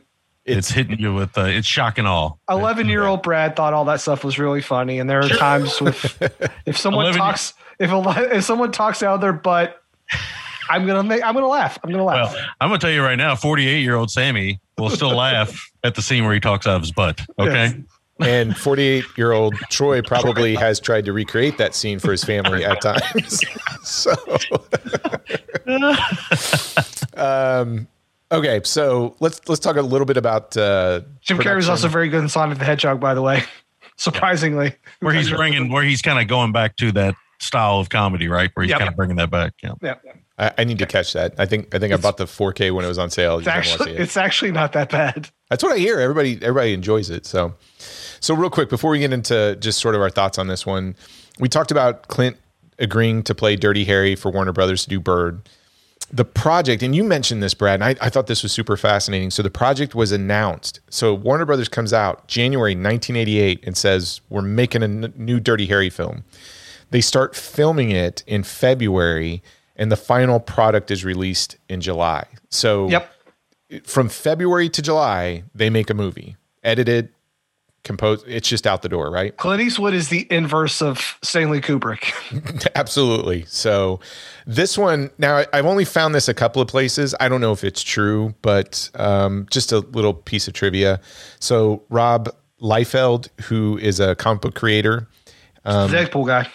Is the Deadpool guy. So he's Oh, responsible. for sorry. that. You're to say, yeah, yeah, he's responsible for the Deadpool character, has said that the title of this film was the inspiration for the name of the Marvel Comics character Deadpool. So And in the first Deadpool, they kind of harpen back to that because there's the Deadpool on the board. Yes. And so, yeah. So it's a call. It's a callback, I believe, Troy. I I, I think that is the technical name for it, Brad. so okay, we've we spent a lot of time talking about Clint Eastwood, talking about this franchise, and we get to the fifth and final one, the one that didn't do so well in the box office, the one that the critics just hate, and apparently the audience didn't really, you know, find it too groovy as well. But I'm curious, uh, and and full disclosure, you guys and I'm just assuming you watched this film on its own without going back to watch the other Dirty Harry films, right? I did. Uh, yes, I I did. Did, not. A- and I'll, I'll say I was going to, but I didn't. I wanted to review this movie as a movie um, because it's been forever since I've seen the other four, and I just wanted to say, could someone come to the fifth movie and enjoy it as a movie and not as the fifth installment of a series? So. That was my hey, I'm not going to do any more work than I'm supposed to. so here's my justification. But it sounded great. Unfortunately, I didn't send you guys any books on this one. I'll I'll Yeah. make sure I change that in my mind next time around. I'll make sure I find some more literature for you guys. no, that's perfect. The, the John Carter stuff was awesome. So, I, I now this is the second time I've seen the film, probably within the year, because when we did the Zodiac episode, I my intent was just to watch the first Dirty Harry, and then I turned around and just watched all of them. And as soon as I finished this one and went back uh, and looked at you know the financials and how it was received, I immediately put this on our list because I wanted to talk about this at some point. So with that, uh, I, I do want to start with your take, Brad, because for Sammy and I, we are revisiting this film, and this is a first time watch for you. So I, I would like to start with you and just get your initial thoughts on 88's The Dead Pool. It's um you know, I don't know. So it starts off and it pretty much gets the Jim Carrey thing pretty quickly and it's like Jim Carrey singing Welcome to the Jungle in like a meat locker sort of deal. And then, you know, there's a Hotel Satan neon sign in the background and there's all these cool posters and the only thing I can think of is like Hotel Satan. You check in. You don't check out. There's like you know that that whole kind of old trailer thing was like going through my head. Um, you know, it's it's 90 minutes. It's pretty breezy. Um, he has a sidekick that uh, is not white, and he never says anything sort of mean to the guy or anything like that. Which I was waiting for that, um, knowing what I know. Um, I've seen Gran Torino a few times. I I know it's in him. Yeah. but it's it's a fun action movie. I think tonally it's all over the place. You know, it hits you over the head with media and violence and the way those two play on each other. Um, I mean, there's no subtlety in this movie at all, and um, there's like a cool car chase at the end that I might have watched two or three times because I'm like, this is the most ridiculous thing I've ever seen in my entire life. Yeah. And I, you know, at the end of the day, like it washed over me and it was totally fine. Like, I wouldn't say it's inoffensive because I mean, it, it is, but um, it's fine. Like, it's a fine action movie. I'm glad I saw it. I can say I've seen them all. I would not rush out and rewatch this over and over again. Um, I don't necessarily think I'm in love with the premise um, because I think it's a little bit uh, cumbersome, like the way it kind of plays out. And usually, when you've got a mystery killer, uh, the twist that, like, oh, he was involved and it was this character the whole time is a good reveal. But here, that character is never kind of shown it to be a part of the story. So even the reveal is a little bit, uh, if you know, falls flat. But again, I think you're being very kind there. I think it's yeah, it's as ineffective as a reveal as as maybe ever put on front of a camera. Well, that's harsh, but okay. yeah. Uh, I mean, the only thing that matches is the jacket and the ponytail. So, and his love for RC cars, I'll give him that. But I mean, you, you got, I, I think in any red herring situation, you got to establish the herring a little bit, and I, I just think all of a sudden we have a bad guy. It's like, hey, yeah, Yeah, here he is. That's true. All right, Sammy. What? So this is a revisit for you. What, Yeah. what was your your initial take on it? I hadn't watched this in a long time. Uh, I remember seeing it in the movie theater. Uh, I remember not being super impressed with it because it felt like this was Eastwood trying to stay hip at the time. Uh, revisiting it, uh, it still feels a little bit like that, but now I kind of get the humor. Maybe it's because I'm 20 something years older. but uh, I don't know if that's a compliment or an insult to myself. It's one or the other. But uh, uh, at the time, I remember thinking, "Oh yeah, man, well, he's he's got to he's got to work in his catchphrase." Because I think I, you know, I joked with you guys that, or I at least joke with Troy. I know about the shit out of luck thing, which I think comes around three times here, which is always the the popular way to do things, the rule of threes, so to mm-hmm. speak, uh, to use the shit out of luck line. And obviously, sudden impact. We talked about that a little earlier. I mean, that has the most infamous Dirty Harry line. I would argue even above the original Dirty Harry. I think whenever anybody thinks of Clint Eastwood, almost nine times out of ten, they think of two lines of dialogue: either uh, "You feel lucky, punk," or uh, "Go ahead, make my make day." My day. Yep. Yeah. So it's arguable which one is the most popular one, but I know "Make My Day" has always been a a big part of my life. Um, it was it was a nice. I agree. It's a nice breezy rewatch. I, I, what I like about it is it's an '80s action movie. Um, it's an odd 80s action movie because by this time, most all of our 80s action heroes uh, uh, are allergic to sleeves on shirts. and uh, they have issues like that, right? So, Give me that body butter, baby. yeah. And by this point, by this point, we almost want our action heroes to be real life superheroes, right? We want uh, Schwarzenegger. Yeah, Schwarzenegger, Stallone. Stallone. I don't. I don't know. I, I want mine to have sweater vests honestly. Yeah, yeah, yeah. Well, then this is the movie for you. the uh yeah, no, and, and I don't think there's anything wrong with that. Not not to say because the weirdest thing about this movie, and this is the great thing about, and I, sorry, Brad, I, I feel like I'm leaving you out sometimes here, but I don't mean to be. Right. The great thing about uh, Troy and I's generation, and Todd, he's the same age as us as well. Troy, we always talk about this. There was that great grace period where you could be funny and as violent as you want to be, and your parents would still take you to the movie. Yes. Yeah. like if if you blew somebody's heads off, head off, that was fine. Just please don't show any boobs.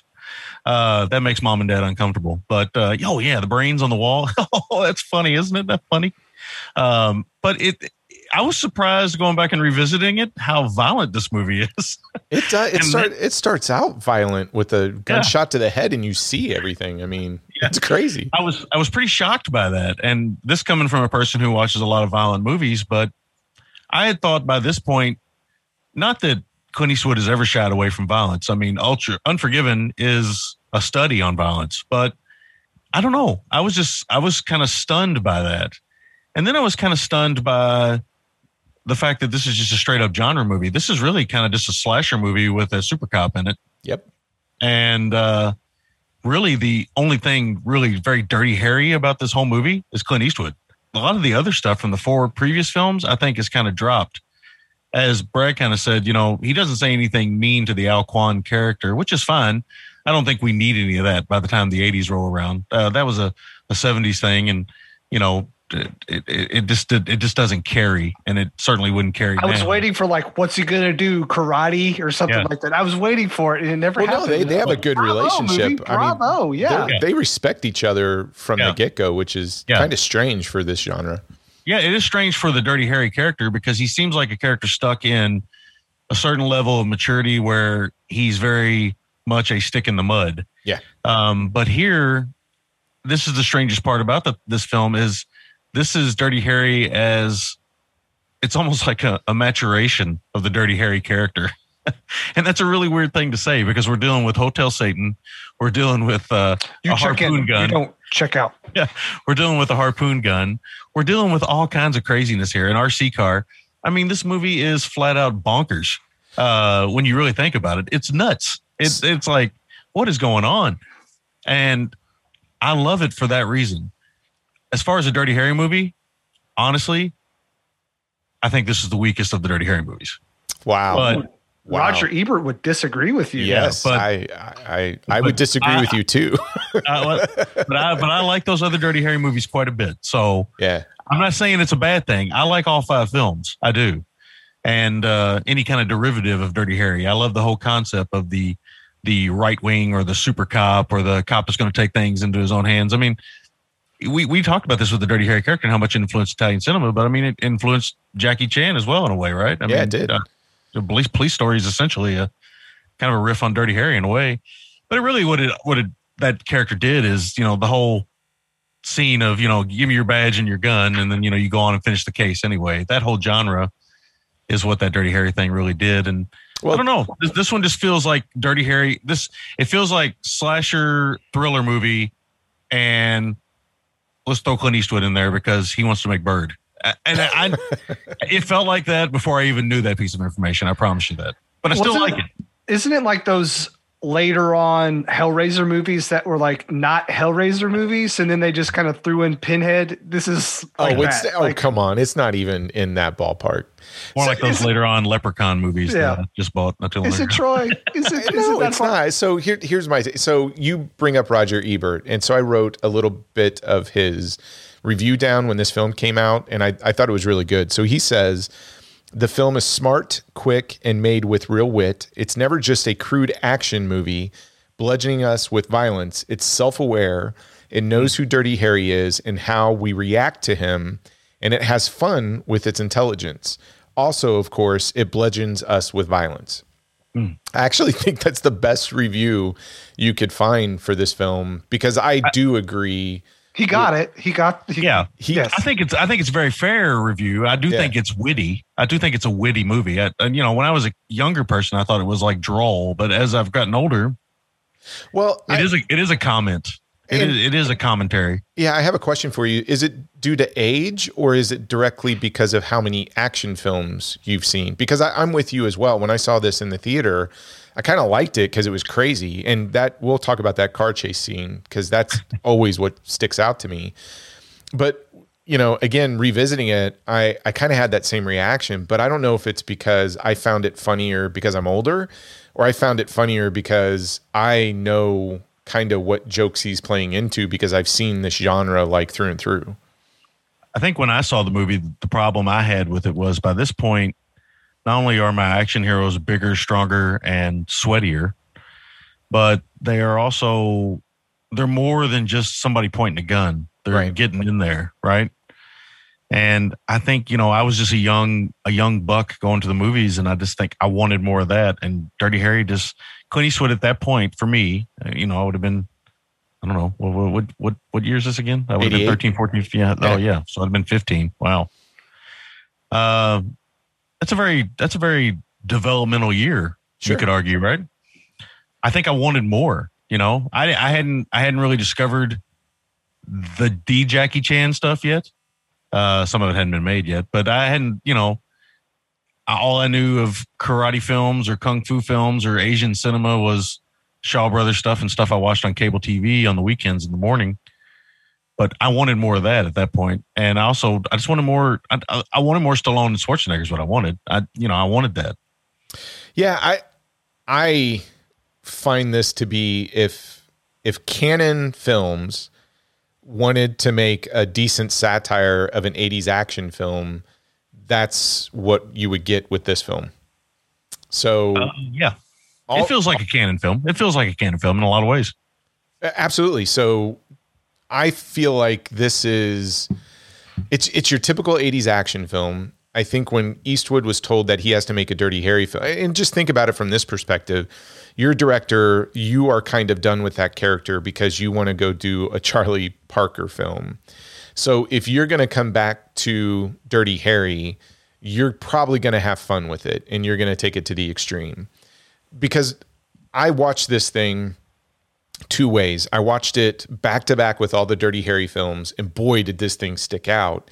But it really, in my opinion, becomes this piece of film that is almost a commentary on everything that led up to it in that franchise and especially the 80s and it really works well so you could just go back and watch maybe you know dirty harry and magnum force and then turn around and watch this thing and i think it works really well together but even on its own, so not watching it in the context of those other Dirty Harry films, it feels like a Chuck Norris 80s Cannon film that is actually better production value, is funnier.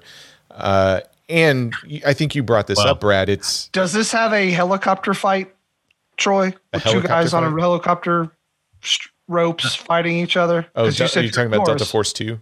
Yeah, yeah, does it? it? Does it? In fairness, as a fellow action head myself, I mean, it doesn't take much to be funnier than a Chuck in a Chuck. Yeah. That's true. No, I give you that. There might be. I, I, think everyone is funnier than Chuck Norris. He might be the least funny person. I'll show you how, Um, I'm gonna show you right here with props how much charisma Chuck Norris has. Here's here's a light bulb, but but it's not turned on. but it's not turned on. So Yeah. no, that's fair. But I, I just I, I had a lot of fun with this film in both, uh, I guess, ways of watching it. Watching it as part of just an entire franchise, and then also Yes. watching it on its own. So what Brad said is, I, I think, very important. I don't think that you know you don't need to see the series to enjoy this movie. Mhm. I think the other four are more tightly woven. Uh, is that a word? Yeah, woven together, interspersed, interlaced. Yeah. See these fingers, see these fingers here, boys. Those- That's That's uh, that's good visual for yeah. a podcast. yeah, good visual podcast there. I am fingering the both of you. There you Yeah. go. All right. Uh, the uh, but this one stands out, and I think that watching it as a standalone movie, I think it's just fine. Yeah. I think obviously I am bringing, and I know that I'm doing this. I am bringing some dirty hairy baggage with it, which sounds gross, but that, that's what I am bringing with this movie. I am bringing a little bit of dirty hairy baggage to this. to But I, this I think that's okay. I think if you bring that that dirty hairy bag, even when I say it, Oh it my sounds God. nasty. okay, if if you're if Your baggage is dirty and hairy. yeah, and if you're bringing that with you, Yeah. it's okay. It's fine. It Yes. it can enhance the viewing. But I want to ask you guys. So this film, you kind of uh, touched on this, Brad. It's trying to say something. Again, I don't know how successful it is, but there are some. I, I don't know commentary about uh, action films about this character specifically, Harry Callahan. That it is either I don't know, trying to change the dialogue about Harry Callahan, trying to infuse, you know, a question about violence in films, etc. But I, I just want to talk about some of these and, and get your guys' view on does it work, right? So the first thing is when this was being made, even San Francisco pushed back and said, we don't want another Dirty Harry film in San Francisco because they saw this character as just bad publicity for the city. Then you had another part of the city going, well, wait a second. The great thing about the Dirty Harry films is they show off our city. Uh, and I, I agree with that 100%. I've been to San Francisco. It's it's gorgeous, and I think the city does a good job of highlighting some very specific landmarks in it. But um, Callahan's press and popularity are a subplot within this film, and it is what gives you the relationship with the reporter. And you have a police department that is trying to capitalize on that and recognize it as a public relations opportunity. So, do you find that commentary to be useful, or you know, does it have an impact when we're talking about Dirty Harry and, and its relationship to the city? I just find it so unreal that like people would care about an inspector or a cop of any type. Like, you, who is the most famous cop? Like now, But Like, they did know- think, think about the Zodiac killer specifically. That detective was, and Dirty Harry is supposedly, you know, based on that guy. based on him, but he Yeah. he was extremely popular for that area. So I 100% believe the press can I don't know kind of fall in love or follow or or find you know a police officer to be a central narrative that they always want to talk about. So I, I thought it was fascinating that they bring this up and you have Harry Callahan just basically saying I don't care. I don't want to do this. like I Yeah. mean Yeah, no, I I- I think it is interesting. I mean, I I think looking at it now in today's climate, it does seem kind of weird because of the world that cops are in right now. Right. But I think that you know I agree. During the Zodiac thing, that uh, Toshki, Tashi, yes, Tashi, was that his name? Yeah. Yeah, he, he became a bit of a celebrity. And if you look throughout our history as a society, when there's been a big bust or a big case, sometimes the lead detectives, lead cops, police captains, or even just the attorneys, attorney generals, or whatever, they become these kind of heroic figures, and uh, a lot of them end up being becoming politicians, which may end up being worse. But I mean, people, I don't know, they're they're they're drawn to that this kind of cult of personality that is kind of strange, and I could see people being drawn to a cop like Harry because he's a rule breaker, and I think a lot of us, by our very nature, I mean, I, I don't break rules. I'm very God. I'm about the most boring person you'll ever meet. But I mean, I put puzzles together for a good time. Like. You have you have Um, kids. That means like you no longer Yeah, can You're on break rules. lockdown. yeah, Yeah. But at the same time, you know, it, it it's kind of it's kind of cool to watch a cop say, you know what, screw the rules, man. I'm gonna do what I want to do. It just there's this fantasy to it, and uh, it's kind of fun, and certainly it's silly and not realistic, but it's yeah, I think we all kind of like the rebel a little bit, right? And Yeah. Dirty Harry's essentially a rebel in a sweater vest. and and that subplot feeds into the next thing that it tries to tackle, which is the media chasing after violence, death, mayhem to raise its ratings. I mean that that it hits you over the head with this between the story arc with um, uh, the reporter, as well as you've got this whole sequence where a guy's going to burn himself, you know, just to get on television. Uh, d- d- does that Yeah. work for you guys? I mean, uh, it, it's trying to say something here about It's- violence, but it's the least subtle thing I've seen in a movie in a long time. Um, I mean, it it works because it's done by brute force. You know, like they brute force it into this movie right. to the point where it's like, okay, we we get it. It's in there. I understand what you're trying to say. Um, so it kind of works because they force it down your throat. Yeah, yeah, it works because it, you have no choice for it but to work. Yeah, exactly. yeah. But I do, I do think like that. you will get this, or I will kill you. yeah, that immolation scene. I believe it's called immolation when you set yourself on fire. I don't know if that's right or not. Uh, that might be. Oh, I'd, I'd have to look that up, and that would. Rec- anyway, Am I putting a tire on my neck while I do that? Or yeah. So the sorry. the thing is with that scene that makes it work is it's also darkly comedic Oh yeah. uh, because it pays off. It's kind of it's kind of like nothing's going to happen. He's going to talk this guy off the ledge. And then the guy sets a guy, you know, is like, "Oh yeah, really? Oh okay." And then he ends up getting caught on fire. He's yeah, set on fire. of so- course. yeah, it, I I caught that too. This movie, especially as it's hitting you over the head with some of these. Look, the the media is bad. Don't trust the media. It's just going after the violence. But then it has this comedic sort of dark undertone, Yeah. which again Yeah, I then find it's like, here, fascinating. watch us set this guy on fire. which is a is a truly terrifying thing, right? I mean, Yeah. like it, there's so many death scenes we see in movies, but the idea of burning alive is like one of the worst. It's like awful. Well, it's so the other thing. So you've got the media, and it talks about the media sort of I, I- maybe being a reason why people are sort of, you know, not right in the head because of all the stuff that they're doing. The media sort of concentrates on that, but then you got commentary on horror films. I, I kind of found this interesting. Yeah, the satanic panic kind of deal. Well, Brad, I don't know if you caught this. At the end of the day, the Dead Pool is a little bit of a retelling of Tenebrae, Dario Argento's film, right? So I, I find this kind of interesting that you've got the movie talking about a horror movie fan being a demented killer, and you got the relationship between the cinephile and the filmmaker. And so you have a film fan. I don't like where this is going, Troy. Oh yeah, you have a film fan who stalks a director. He he wants a screenplay to get made, and all of a sudden there's a restraining order. And again, it's similar to Dario Argento's story, his real life story when he visited L.A., which he then borrowed to make uh, 82's Tenebrae. But what's funny is I, I picked up on that immediately and thought, ooh, Brad's probably not going to like this movie now. Um, but the other thing that I thought was interesting is it kind of starts with the death of the film critic, which they kind of come out and say, yeah, that was sort of our jab at Pauline Kael calling, you know, Dirty Harry a, a fascist. But you get this Argento Giallo vibe with the black gloves and the knife and Yeah, the uh, knife, yeah. I, I think you talked about it, Sammy. It's kind of like a slasher film at that point. And then you get this line of dialogue, which I swear just comes right out of an Italian giallo that's been dubbed. And, and it's like, ooh, he stole my nightmares and and made them real. I'm gonna steal his Dead Pool and make it real. And my favorite line was a good director has to hear colors.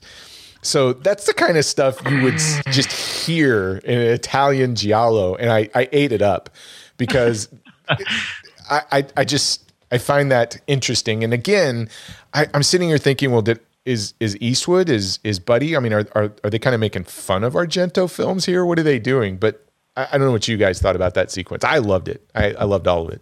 There is no way in hell Clint Eastwood has ever seen a Dario Argento film. I, I just have Are you sure? all I don't know, but out of all the people that I would think would know Dario Argento, I don't think Eastwood would be the one. I don't even think he knows who Spike Lee is. I think he's already basically How do you made get that a known. line? A good director has to hear the colors unless you've watched a dubbed Argento film like Deep Red or, you know, Don't Torture an Ugly Duckling or he, they had to have watched that. Uh, I don't know. Maybe. I, I, I, I, I highly doubt it. My money's on no. Was that was that your favorite part of the movie, Brad? Is the Argento stuff? No, no.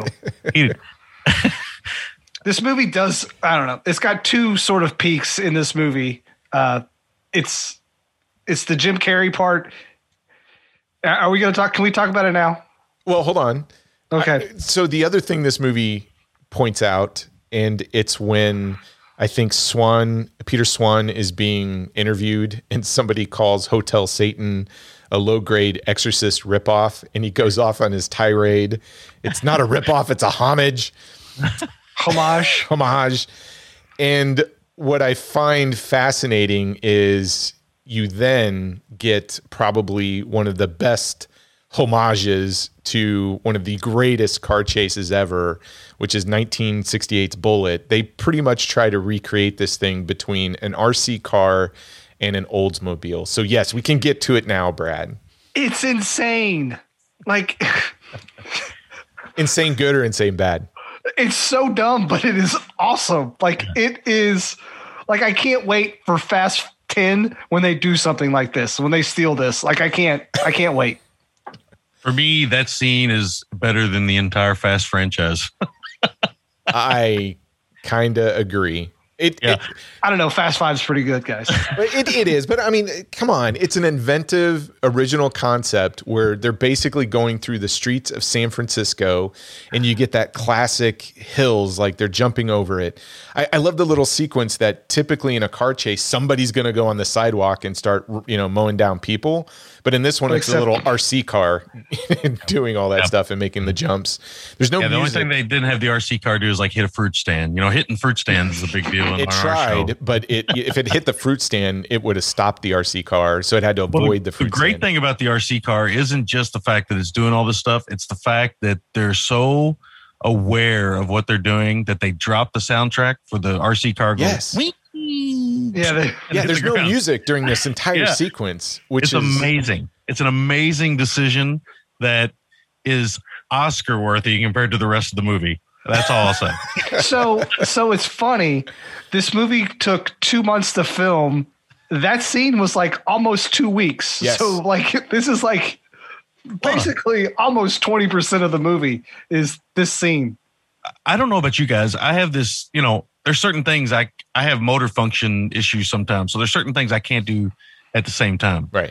Like The drive a car idea- and drive an RC car at the same time. How the hell do you do that? Yeah. So obviously that's probably not happening. But think about that. Think about the talent it would take to drive a car high speed and drive the RC car at the same time, chasing. I mean, just think about how your brain has to work. Have you guys like driven an RC car that goes really fast, like a sixty or I have. seventy mile? Yeah, I have. Yes. they're almost impossible to drive straight. Yes. You will. You will destroy it if you do not know what you're doing. Yes. Well, this guy not only knew what he was doing, but he was driving could his drive a car, car at while the same he time. did this, Well, which is amazing. Is that ambidextrous? Like ambidextrous, right? He can do left and Yeah. right just as well. this Like, guy probably had the cure for cancer. He was so smart. So Yeah. I, I, it's it's amazing. That whole Either that sequence a is so small much version fun. of Bo Duke was in that car or something. We are Yeah. like sell, we're still selling it short. It is still one of the greatest things I've seen on cinema in my entire life. Like I watched it like three times. I'm with you, bro. Every time I watch this film, every time I see this, I as soon as the movie's over, I go right back to it and watch it again. And what's what it also made me go back and watch Bullitt, that entire sequence. So I I was really fascinated this time like how many how many times did it just directly try and borrow some sequences and it's it's kind of spot on in some places, but the feel for it, it it's so much fun. I, I they mean, treat the RC car like a real car. It's so funny. it's awesome. Uh, it's amazing. I mean, I again, I agree with Brad. I I don't think we could talk about it enough. I could spend an hour just talking about that sequence with you guys, The and I would still not be done talking about the it. The problem yeah. with it is after it's over, there's 24 minutes left to go in the movie. Well, it's it's a slasher. and slasher it kind film of crawls that. to the end Yeah. a little bit. Yeah. It's it's got a nice payoff, the whole thing. yes. It's got a nice punchline. Obviously, there's some foreshadowing with Slash from Guns N' Roses earlier on. Yeah. Oh, we haven't even talked about GNR being in this movie. Oh yeah, we'll get there when we talk about Okay. some of the performances. But let, I want to I want to talk about the action because uh, you you guys are absolutely right. The RC car is the highlight, but I got to say there there are some things I really do like about this film. I like the the very first action sequences. You get 80s villains with Uzis, which I'm, Oh, yeah, I'm sold, great. right? Yeah. And like you said, Sammy, it's super violent in the beginning because when he's blowing people away, I mean, he's literally blowing everybody away Yeah. you and the Chinese restaurant sequence. So was it three, four guys with this heavy firepower, Uzis and all, trying to knock off a Chinese restaurant and their cash drawer? yeah, they got forty-seven dollars and eighteen cents. Yeah, a lot of guys were small take. But then you get this action sequence with his Hey, what did partner. what did Pulp Fiction teach us, Troy? what I don't You know. You take the wallets from the customers as well. Oh, I think they were trying that until Yeah. you know Harry read his fortune. Ooh, do you think Tarantino took it from this movie? I wouldn't be surprised. I, I mean, I love, I love the subtle way Harry cracks open the uh, fortune cookie. yeah. Says you're shit out of luck, and then boom. which is the second time he says shit out of luck. I think he, and then Al Quan, I mean, just out of nowhere, comes out with this fantastic little martial arts sequence in the street, and it it's great, and it's him doing it. It's, it's Evan Kim doing the whole thing, The- Yeah. and the way the story I could have goes. used is- more of that. yeah. To be honest with you. So you, at that at that point, I thought, and again, this is this is the the history of the character. I thought, okay, well, here is where Harry will say something off color about the Asian gentleman, but he doesn't. He just goes, he just kind of looks. He's like, Ugh. Well, no, he, You know, he, he goes, in- he makes that comment about, yeah, it, it is good to team up with an Asian American partner. I mean, he's he's giving him Yeah. a compliment. So this might. I wonder if this is the first film where Clint Eastwood uses the word swell because he he likes to use that word throughout the later part of his career, where he'll just say swell. yeah, he says it a lot in this movie. Well, and let's talk about that harpoon gun. So I always thought was funny with the Dirty Harry franchise. It's about his gun, the 44 Magnum, right? And then I think in the film before this, he upgrades to some bigger gun, more firepower. And I don't know if that's some kind of like American male It- psychology thing. It it is. If you think about the history of action movies and cop movies, remember think think think about throughout the history. And I, know we don't have time to go through all this right now, but think about Death Wish three with the gigantic hand cannon that Oh, yeah, Bronson yeah, used. that's right. and think about that. There's all this one-upmanship uh, amongst these action guys in the '80s. You know, who can carry a bigger gun? And Stallone's got an M16, and you know, it's just everything has to be bigger and bigger and bigger. And it's such an American trope when you think about it, right? It's such a male ego American thing. It is. And, Different. and that's where I think this film is kind of smart and witty. And it's Didn't almost Jesse the Body Ventura have the minigun The Made for in Predator? Predator? Yeah. But I, I think that's what this movie's trying to to do is it's kind of poking fun at all that because you have a mini Nerf gun based off Predator. Yes. oh my god! Nice. I, Hey, I, if it bleeds, it can die. That's right. What's Um, great about those mini Nerf guns is when the darts fly, they go.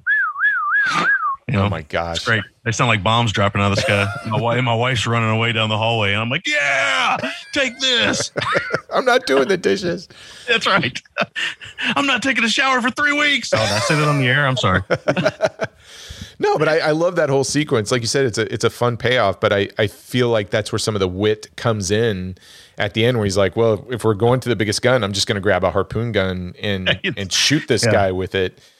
Uh, but I, I They love it. foreshadow that right with the with the the the movie shoot where they're on the pirate boat and they're shooting the harpoon. It gun. is. So it's a callback. Yeah. Well, there's so many callbacks. Even even at the end, the villain before you know when he has uh, Patricia Clarkson and he he goes through kind of this little monologue that is a callback to a lot of the famous Dirty Harry lines because he's asking Harry if he feels lucky and all this other stuff. So they're they're very much trying to kind of bring it all together. And again, I think where this movie works the best is you get that sequence where he comes out of the shadows with the big harpoon gun, and you're like, okay, Yeah. they're they're making fun of what you were calling Sammy's like this one upsmanship about male ego, and it's like, well, Dirty Harry started it all, so He's coming out with the biggest gun, and there's one word to describe the whole thing, and it's punctuality.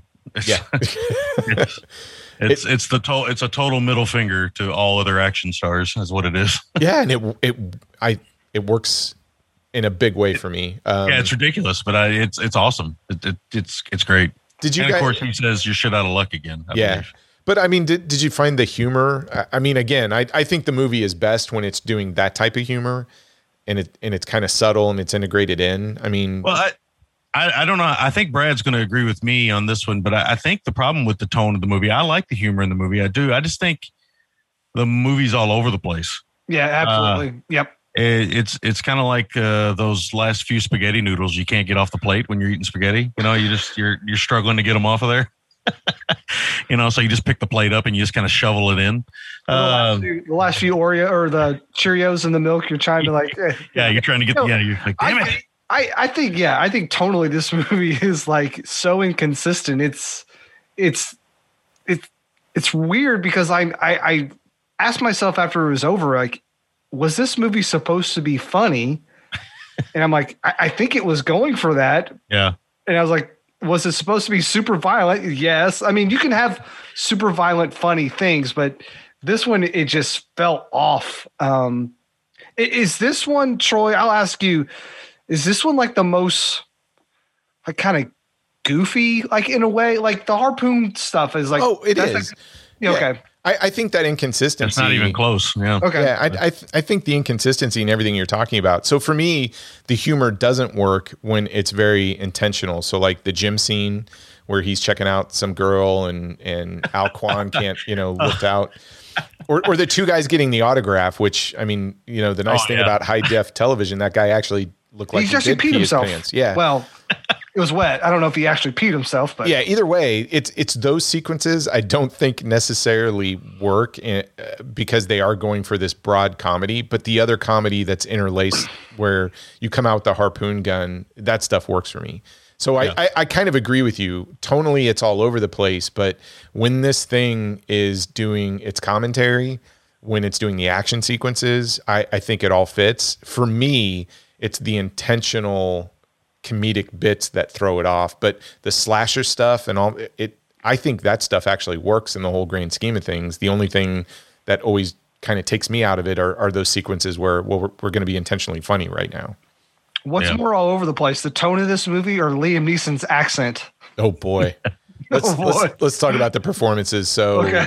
Liam Neeson um, in a ponytail being sleazy I I like my my favorite sequence of Liam Neeson, and here's why he's such a good actor. So he is trying to explain why people would want to kill him, and he goes on this little monologue about everybody being jealous over his talent as a director. Dude, he sells that scene, and I I 100% believe he believes that. Yeah. Yes, because I, I'm assuming that all actors or all directors are like that. You kind of have to be that way to be a director. Yeah.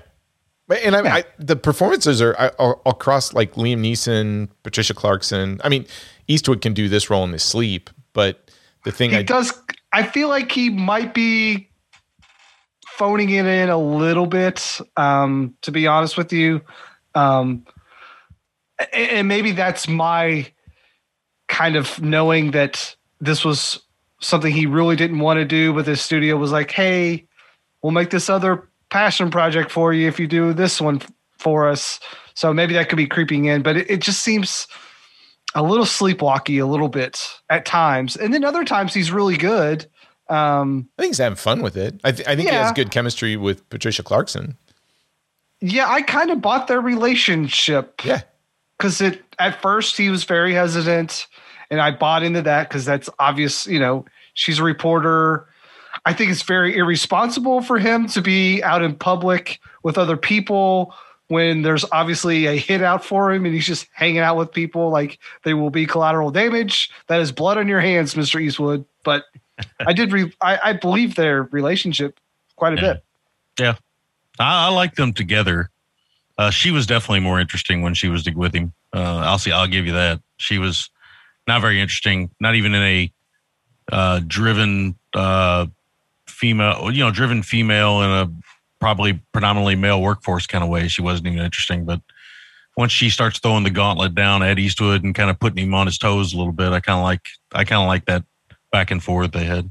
Yeah, their exchange. And, and the other relationship I like is watching Eastwood with um, Evan Kim. Mm-hmm. And I, I totally didn't even think about this until I was sort of looking at action films coming out around this time period. But if you think about it, 1987 was huge for Lethal Weapon. So you have a buddy cop film where they don't get along. One of them does martial arts, etc. And and I think one of the tropes are you're going to put two cops together and work together. So the first thing they're going to do is they're going to argue with the captain. Then as soon as they're done arguing with the captain, they're going to argue with each other, right? And one of the things I kind of found refreshing is he has a lot of respect for Al Quan. Al Quan has a lot of respect for the Dirty Harry character. They get along great. They work very well together. And you get a little hint of Lethal Weapon with the martial arts and, and stuff like there at the time. But um, I, I really like their exchange. The only thing that got on my nerves a little bit is Al Quan has this same expression. So every time, you know, Harry would give his, I don't know, side comment or his, you know, shit out of luck thing, he, he Al Quan or uh, Evan Kim had this expression. It's like a duck lipped raised eyebrow thing that he's doing in the background. Like, ooh, look, look at that. I can't believe he said that. And, uh, he did that one too many times. But outside of that, I, I thought Evan Kim was a lot of fun in this. I could have used more of him actually. I, I agree. I mean, I would have liked yep. to have seen a lot more of those. I, I would I would watch another film with those two. In mm-hmm. I mean, not not now, but back in 88, yes, yeah. Um, and Jim Carrey. Oh, geez, Jim Carrey. I think you guys talked about this a little bit. The lip syncing to Welcome to the Jungle. Wow, wow, wow, wow, it's, wow. It's, it's worth the price of admission. Yeah, it's crazy. It's uh, and obviously you see some of the stuff that he's going to go on to take into his comedic career happening there. But at the time when I saw this, I had known him from Once Bitten, right? The vampire yeah, film. Yeah. Which I had seen in the movies at the theater. of course I had. Uh, you know, it was one of those ones I had seen. And I remember thinking, this guy's pretty funny. And I'd seen him do some stand up comedy on like the Dangerfield Hour on like Showtime or something or HBO or something. And I was like, he's a funny guy. Uh, I don't know why he's in this movie. I, I, didn't know he was in the movie when I saw it in the theaters, but I was like, oh, this is weird that one guy that does all the kind of rubber face and disjointed comedy.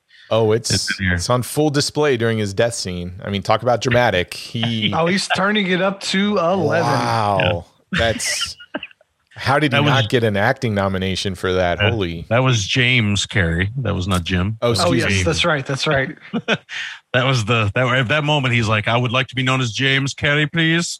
Thank you. that's acting.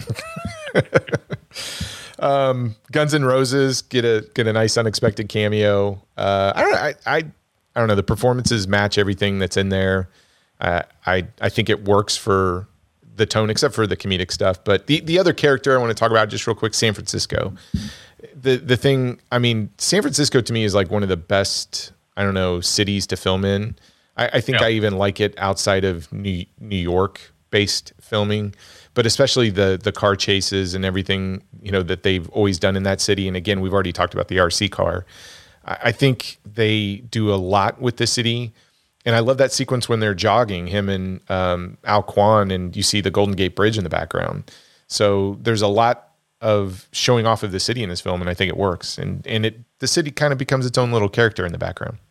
Yeah, yeah. They I I did mention on our show this week though that uh, Clint Eastwood jogging those sweatpants, it's just not a good look.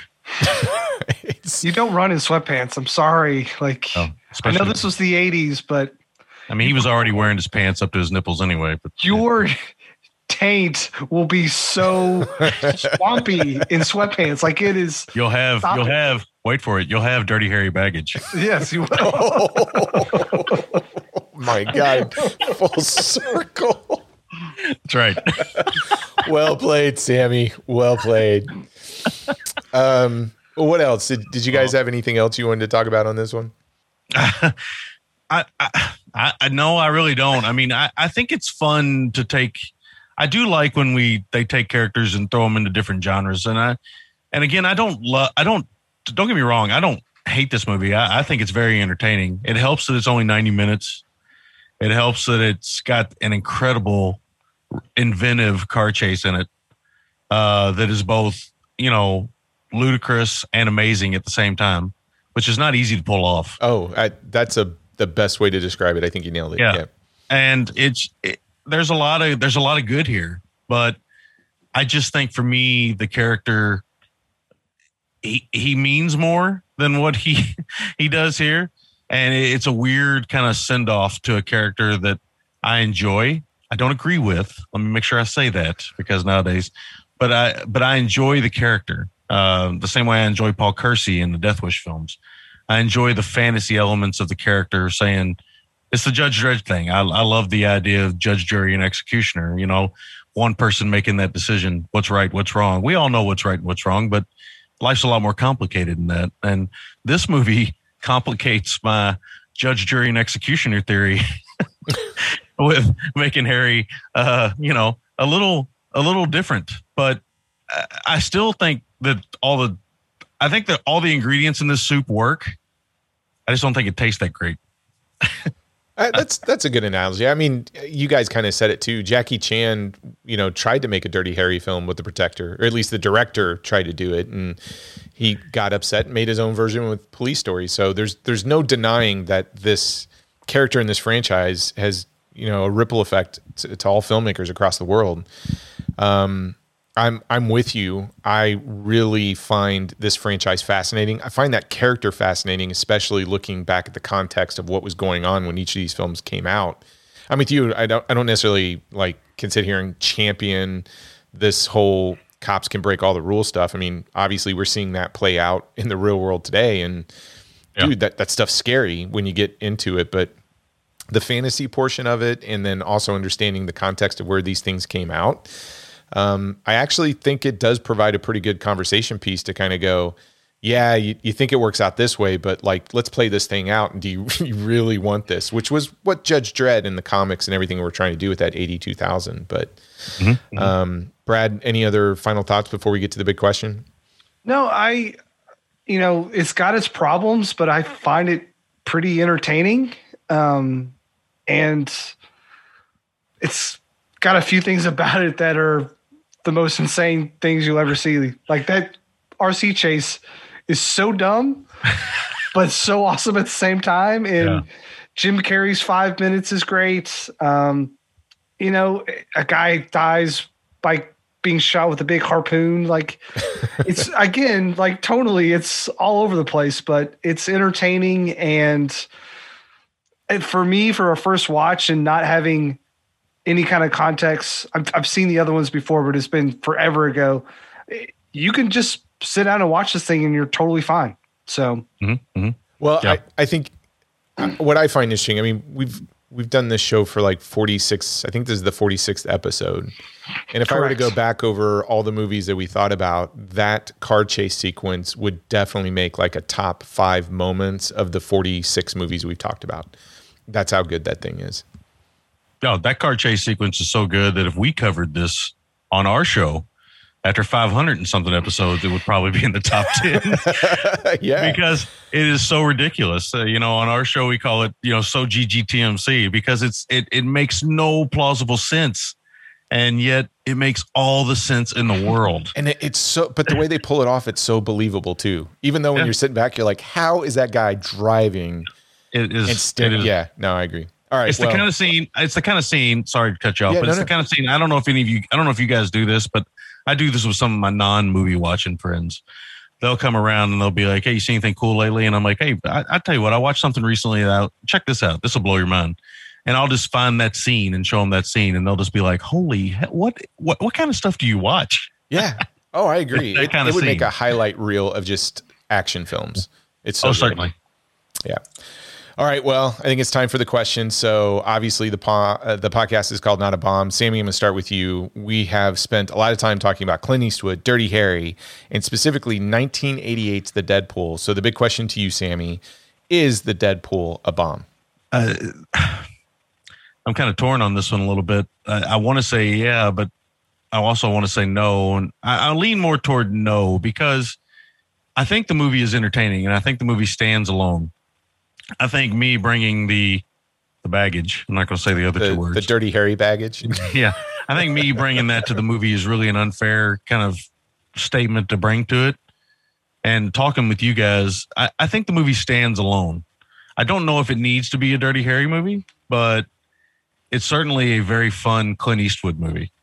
And uh, you know, I, I honestly I can't wait to watch it again someday. Uh, you know, I'm not the kind of person that'll immediately watch something again unless it is a game changer, like it blew my mind. But right. this is definitely something that I will watch again soon.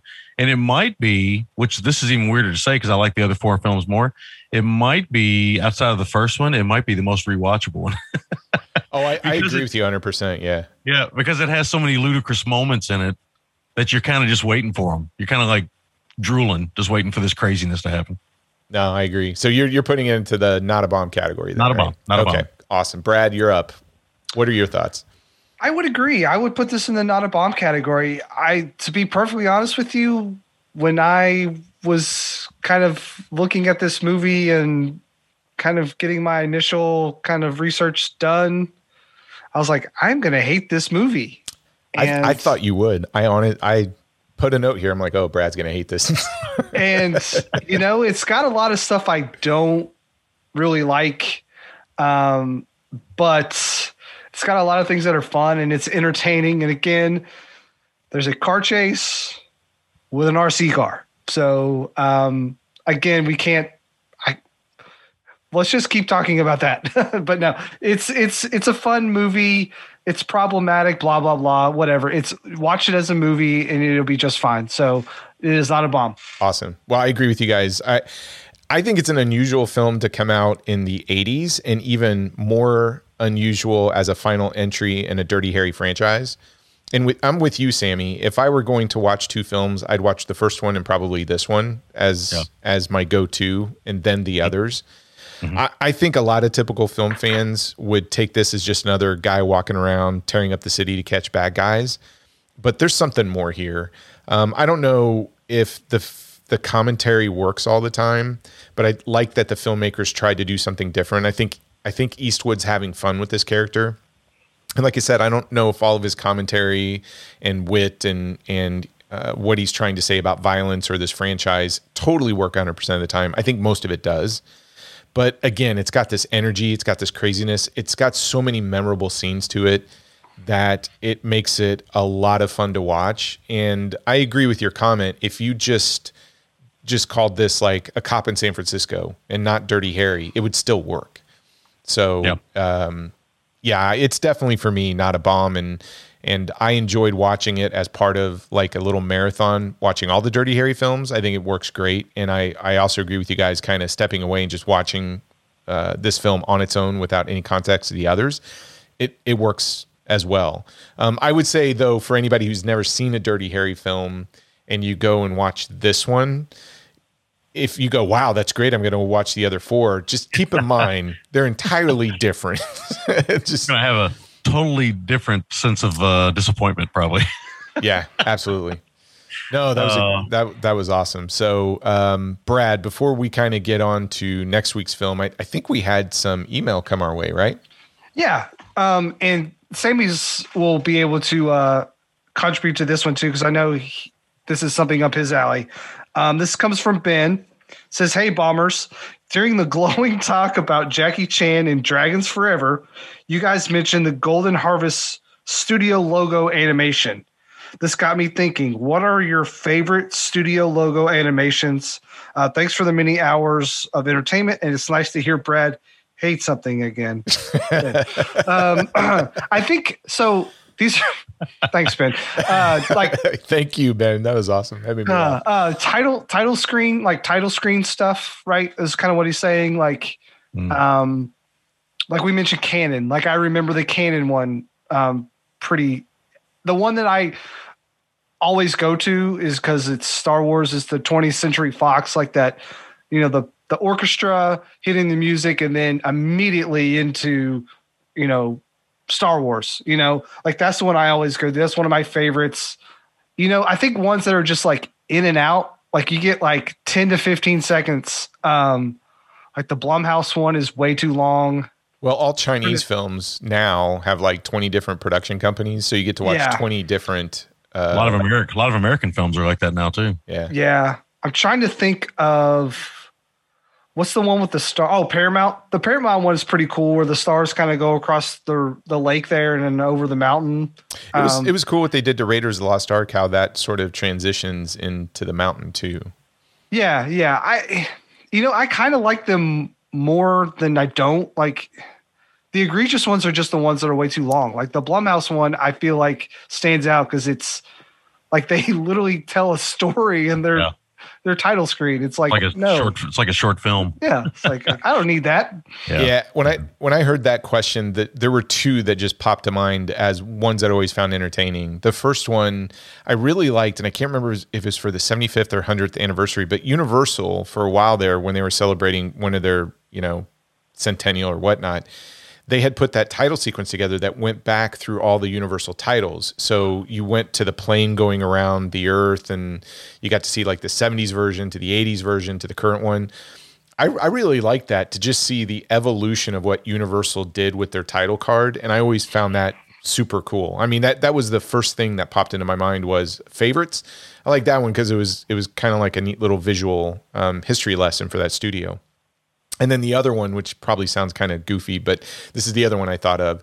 So I'm I'm a huge fan of Tom and Jerry. I I love the new movie. Okay, I I went and saw it. Had a but the old Tom and Jerry cartoons. The MGM logo would always start with the roaring lion, and for Tom and Jerry cartoons, it would be Tom in there like and hissing and stuff like that. And always that it's stupid and it makes me laugh every freaking time I see that. I mean, I really laugh because seeing Tom replace a big lion and hissing is funny. So those are the two Yeah. that came to mind. What The, about the Sam? MGM one is really iconic too. So Oh yeah, it is. But the Tom Oh. version of the MGM one is is more iconicer. So there you go. sure. nice iconicer. i like that um i i there's way too many of these to mention two of them that that really that we've talked about on our show actually that always meant something to us was the orion logo remember this Oh yes, Oh. Orion. Yes. Dude, good one. Yeah. yeah that one was always because you always kind of knew you were in for something kind of cool with orion Yeah. because they had a run there and then uh obviously the uh another one that's uh very close to my heart is the TriStar one even though I don't know if there's a whole lot of. I think it's TriStar, right? The winged horse one. Yeah. Wasn't that the TriStar Entertainment? Yeah. I remember there being quite a bit of bad films with that too, but that that studio just always it kind of meant something. Yeah, it was always nice to like, like you said, Orion, to know like what kind of film. Like Cannon's another one. Like you kind of know the film you're getting. Uh, Carolco. Is that right? Carolco. Yeah. is kind of out there too. You know, with the the C that they draw with the one line or whatever. Like Yeah. it's always nice to kind of know. Oh, I'm in for I'm in for some stuff here. So Yeah, and in saying that, I can say that you know, as as the kind of person who watches the kind of movies I watch and the kind of movies we cover, I mean, there's stuff like um, the uh, I'm drawing a blank now all of a sudden, but the uh, the the PM Entertainment logo, uh, the Glickenhaus Entertainment logo. There's a lot of these little uh, B and Z grade studios that made movies. Uh, they're all they're all out there. You can also you can see all these things. There's actually a there's a YouTube channel I think out there that has like almost all of them. Oh yeah. No, I Yeah. and I still got to say the the the king of them all though is still Golden Harvest because even to the to this day, anytime my kids hear that music and see the Golden Harvest, I can see the excitement on their eyes because they know they're just getting some kind of crazy action. But that that that is the one that I'm sort of like Pavlov's dog. I'll start drooling the minute I see Golden Yeah. Harvest on there. No, that's a that's a very important one. Toho is not too bad itself either. So Yeah, Toho is good, but man, Golden Harvest, I just I get goosebumps every time I see it. I go It- crazy. so so Golden Harvest, it's it's it's kind of like that PM Entertainment one, in that you know what you're getting ready to set down for. It's kind of like Cannon, kind of Yeah. like Cannon. When Cannon would come across, you're like, okay, this is going to be something absolutely ridiculous, and I'm I'm in, regardless of how bad this is going to be. I'm going to sit here and try to watch this. no, I agree. Okay, Brad. Well, next week is your pick since I got to to pick the Dead Pool. So um, we are going on to episode forty seven. We're marching so close to that one year anniversary. Now we're just hundreds of episodes behind the Gentleman's Guide. Um, we're trying we're trying to gain some ground, but I don't think we're ever going to do it. You guys will be at episode like five thousand something, and we'll still you know be at two hundred or whatever. But that's not how math works. Okay, Yeah. cool. Um, I, hey, keep your math and science to yourself. All right. Okay. So, Brad, next week's show, what are we doing? We are going to a galaxy far, far away. We are going to talk about 2018 Solo, a Star Wars story. What? Star Yes. Wars movies don't bomb. Oh, Oh, Was that really was was that really 2018? 2018. I know. Um, Oh my god, is that only three years ago? that's kind of shocking. Yeah, so this is considered this is the lowest grossing Star Wars film of all time. Um, well, you know, adjusted and all that stuff. But uh, yeah, Changed- it changed the studio's complete. Uh, it changed Yes. their game plan. so you will we, you will remember that this is a Star Wars sort of. I guess they're doing like anthology style films. Yeah, the one off. Rogue One, Mhm. yeah, Rogue One would be the first. This was the second, and after this, they killed the idea. So it is a bomb because it literally killed a studio strategy on how to make movies. So um, It did. Wow, I, I'm going to be honest with you. So we've tackled a lot of films. Uh, in, in a movie like Showgirls, I was kind of afraid to get into because I'd never seen it, didn't know what I was getting into. Um, even talking Dirty Harry in a time when the police are hitting uh, the newspapers for some really. I'm glad you stuff. said. I'm glad you said newspapers. I'm so glad. Yeah. So there you go. Um, did I just date myself with that kind of comment? Yeah, okay. Anyways, What's a I'm- newspaper? I'm uh I'm actually kind of afraid to tackle this simply because of how crazy some Star Wars fans can get, to be quite honest. Yeah. I'll say I'm going to say good luck to you guys. yeah. I mean, it will get things wrong because I've, you know, Oh, if if even if you don't, you will. Yeah. yeah, you know, it's it's fine. I I love Star Wars. You know, I have a Star Wars tattoo, which opens up to a lot of people coming up and asking me what's your favorite Star Wars movie and trying to test your knowledge. And I've had to tell people like, look, buddy, you like Star Wars the way you like Star Wars. I like Star Wars the way I like Star Wars. Please leave me alone. Uh, I try to be as nice as I can. I guess I've I've opened myself up to it. I have a visible tattoo, so you know Well, I, I have I did that to myself.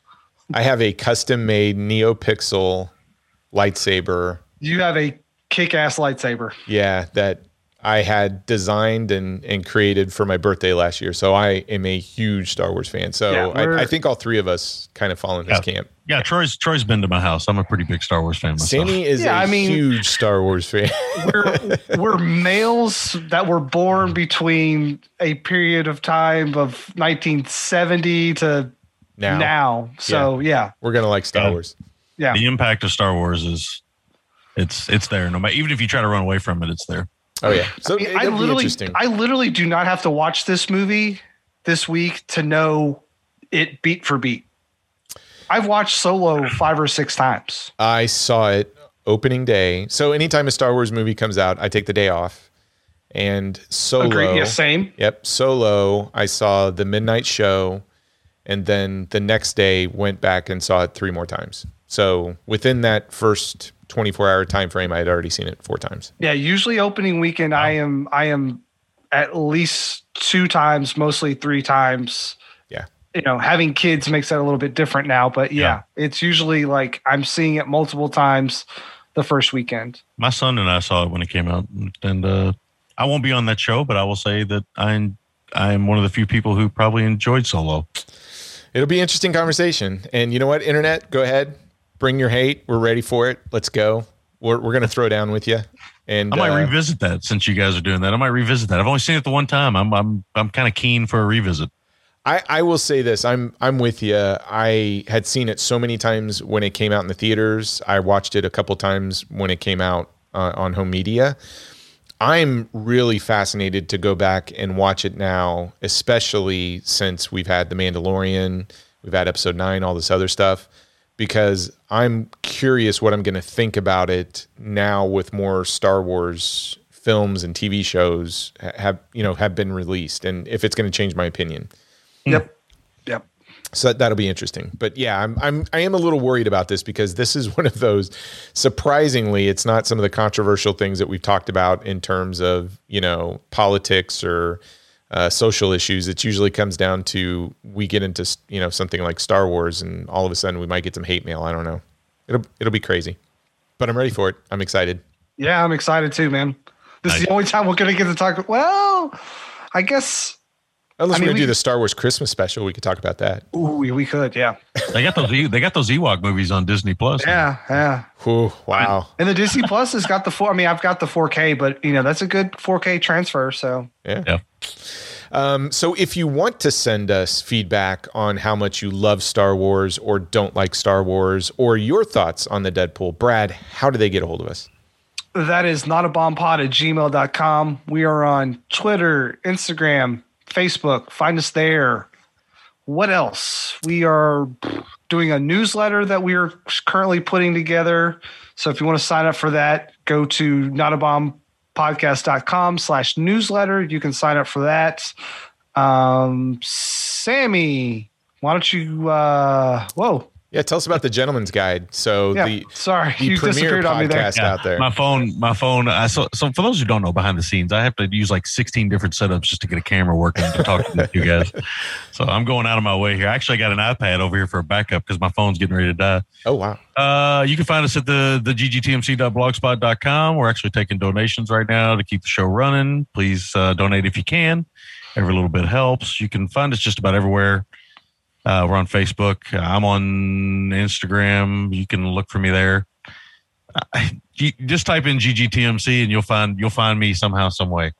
And you guys did uh so I'm caught up, but I got to say I really enjoyed the last episode you did which was the clones of Bruce Lee as well as They Call Me Bruce. And it made me go back and just tell my son I'm like we're going to watch They Call Me Bruce and pull that DVD out here this weekend cuz uh I haven't seen that movie in years. And and you just listening to you guys talk about sort of some Bruce Lee or Bruce exploitation films um So that was a Bruce lot of Lie. Bruce Lie is my favorite, so Yeah. You know, I mean, I guess if any of your listeners don't listen to our show, I guess the best way I, I've often described our show in a cheeky way, but honestly, it's it's like a it's I, I'm not a film historian, but we're kind of like a film historian type show. Uh, we try to cover everything, and that gives us a large catalog to pick from.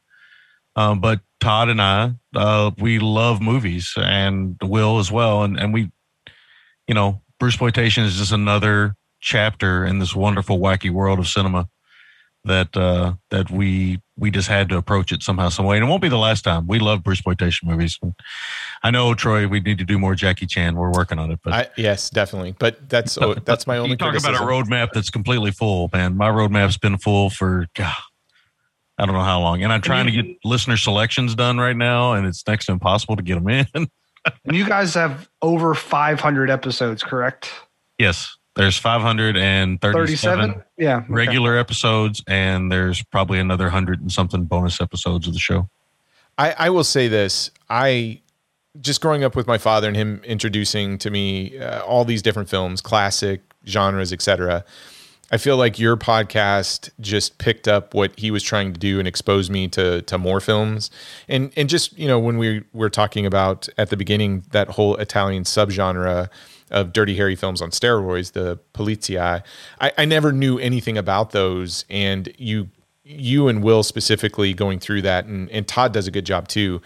You guys are just walking encyclopedias of film knowledge, and you're so much fun to listen to. You can tell you you love talking about movies and the amount of I don't know just knowledge you can drop within a couple of hours it's just astounding. I mean, and, and personally, me doing this, I always feel a little intimidated when you're on the show because I, I'm like, we we got to match what Sammy brings to the table. But um, y- you are just uh, you and Todd and and Will have created just this brand, and I Yeah. almost feel like this like university of film knowledge, and and I appreciate everything you guys do because I know it's a lot of hard work to put that thing out. No, that's that's that's very kind of you to say. No, I, And you've always been super kind to our podcast. I know you've Yeah. you've mentioned us quite a bit. Yeah. You Todd got makes fun of you for it, but uh, we- yeah, yeah. you got mentioned again this week. Yeah, as a matter of Yeah, fact, yeah. yeah. Oh, So nice. hopefully, Uh, it'll bring some more listeners to your show because I, I told people that I would be coming over here to talk about the Dead Pool. So we'll see. No, it's great. Like I said, we we are just appreciative of everybody who downloads and, and interacts with us. And Ben, thank you for the email this week. That was that was a great question. I, I didn't even think about it, but what was cool is uh, as soon as we start talking about lo- uh, logos, I'm like, man, I, I knew immediately where you're going with it. And and please, if you want us to review any bombs, um, send us an email, drop us something on Instagram, Facebook. Um, tell us which about you know the movies that that we're reviewing. Tell us your opinion. We're, we're always ready to share that. But um, I don't know if you're listening to this in the morning, the afternoon, or evening. I hope you're having an awesome day. And with that, we will catch you next week. Thank you. Have a nice day.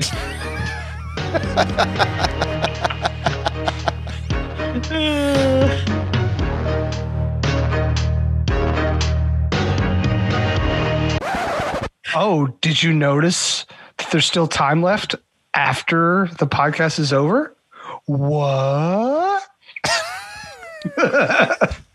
well, yes. If you've noticed that this episode's longer, but we started playing the music, it's because we have what would you call this? A post credit sequence? Yes. So we're following the whole Marvel thing and and all. Which the, ironically, the movie we're talking about does not have a post credit sequence. But yeah, and, and and what's even weirder is we're going to talk about a film that so far is not really a bomb. Uh, so we thought it would be fun because all three of us over the weekend happened to catch uh, the rebirth of a franchise that I think we're all fans of, both on the video game format and even some of the older films. But we were going to talk about this year's Mortal Kombat uh, from 2021, released by Warner Brothers. And again, it's interesting because this is something that was released in the theaters and then was also released on the HBO uh, streaming platform. Uh, I don't know how you guys watched it, but I've seen it twice. I was given a link to actually see an advanced screening on Thursday night, and then also see it with um, Shannon Lee hosting sort of a Q&A afterwards, which was super interesting. And then I turned around and went Sunday to go and watch it at an AMC to experience the film in Dolby Atmos, which was kind of cool. Yeah, so did they say anything cool at the Q&A just out of curiosity or was it just you know it, it was your part- typical uh, really just kind of talking about the making of it where where did they come in uh, in terms of experience with the franchise. Um, a lot of people were making references to Bruce Lee, obviously, because Shannon Lee was there. Yes. And so, you know, I would say for about, it was, it was approximately 45 minutes. And the first 20, 25 minutes were really dealing with the, the franchise itself, the characters, the behind the scenes stuff. And then the last 15 to 20 minutes uh, specifically went into Asian representation in film and talking about um, you know just Hollywood in general. So it, it was extremely informative because I think, uh, and I always have to remind myself of this, and I think you you guys are the same way. Mortal Kombat for me is not a big deal in terms of sitting down and watching like people getting kicked in the face, etc. But it's also not a big deal in just watching Asian cinema in general because it's just part of my daily digest, right? I'm, I'm always watching something from around the world. And I always have to remind myself that's not the case for most moviegoers. So when yes. people start talking about Mortal Kombat or even Shang-Chi that's coming out later this year, and they're talking about the significance of Asian actors in American films, in my head, I'm like, well, this is kind of silly. Do you guys just not pay attention to the stuff that's coming out right now? Or heck, just go back to the last, you know, 50 years and look at all the amazing films. And, and not just like the Jackie Chan stuff, but the comedies, the dramas, everything else. And, and I've always got to reset and go, dude, this is kind of a big deal for uh, Hollywood cinema because most moviegoers aren't reading subtitles and have probably not seen 90% of the stuff that I've been exposed to growing up. And I know you guys are the same way, but it, it was interesting to hear their take on it. So, gotcha. Gotcha. And, um, so where do we all land on the video game?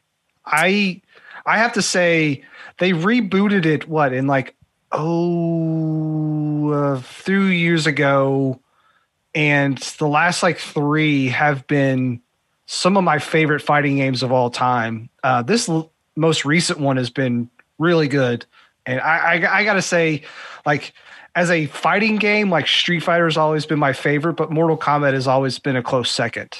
Um, and I, I am somewhat invested in the story, which is weird. Um, and I, and I will say, I think like the Scorpion character might be one of the best video game characters of all time. So, um, challenge. Yeah, that's it, it, Okay. You're not talking about Johnny Cage, so I know that yeah, that statement's yeah. incorrect. But go ahead.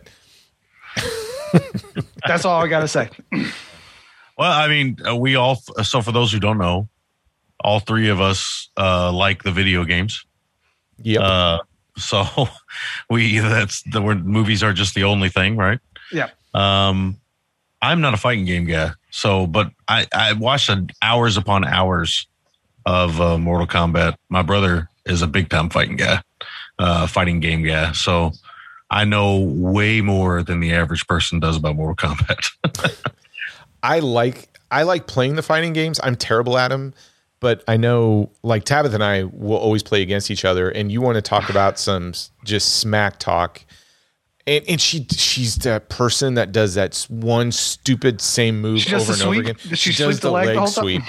but it's funny because we've we've done Street Fighter. Street Fighter is actually when we were living together right before we got married. Street Fighter was how we would Living in sin? we lived in sin. But Oh, if it Troy. ever came down to an argument on like, well, it's your turn to do X, Y, and Z, and we ever started fighting, the Street Fighter would come out, and that's how we settled stuff. But Gotcha. That's uh yeah, I'm terrible at them, just terrible. And Tabitha's a button masher. Like she doesn't. I'm sitting there trying to learn the combos and moves, and Tabitha's just putting, you know, just bam, bam, bam, bam, and she beats me all the time, and I hate it.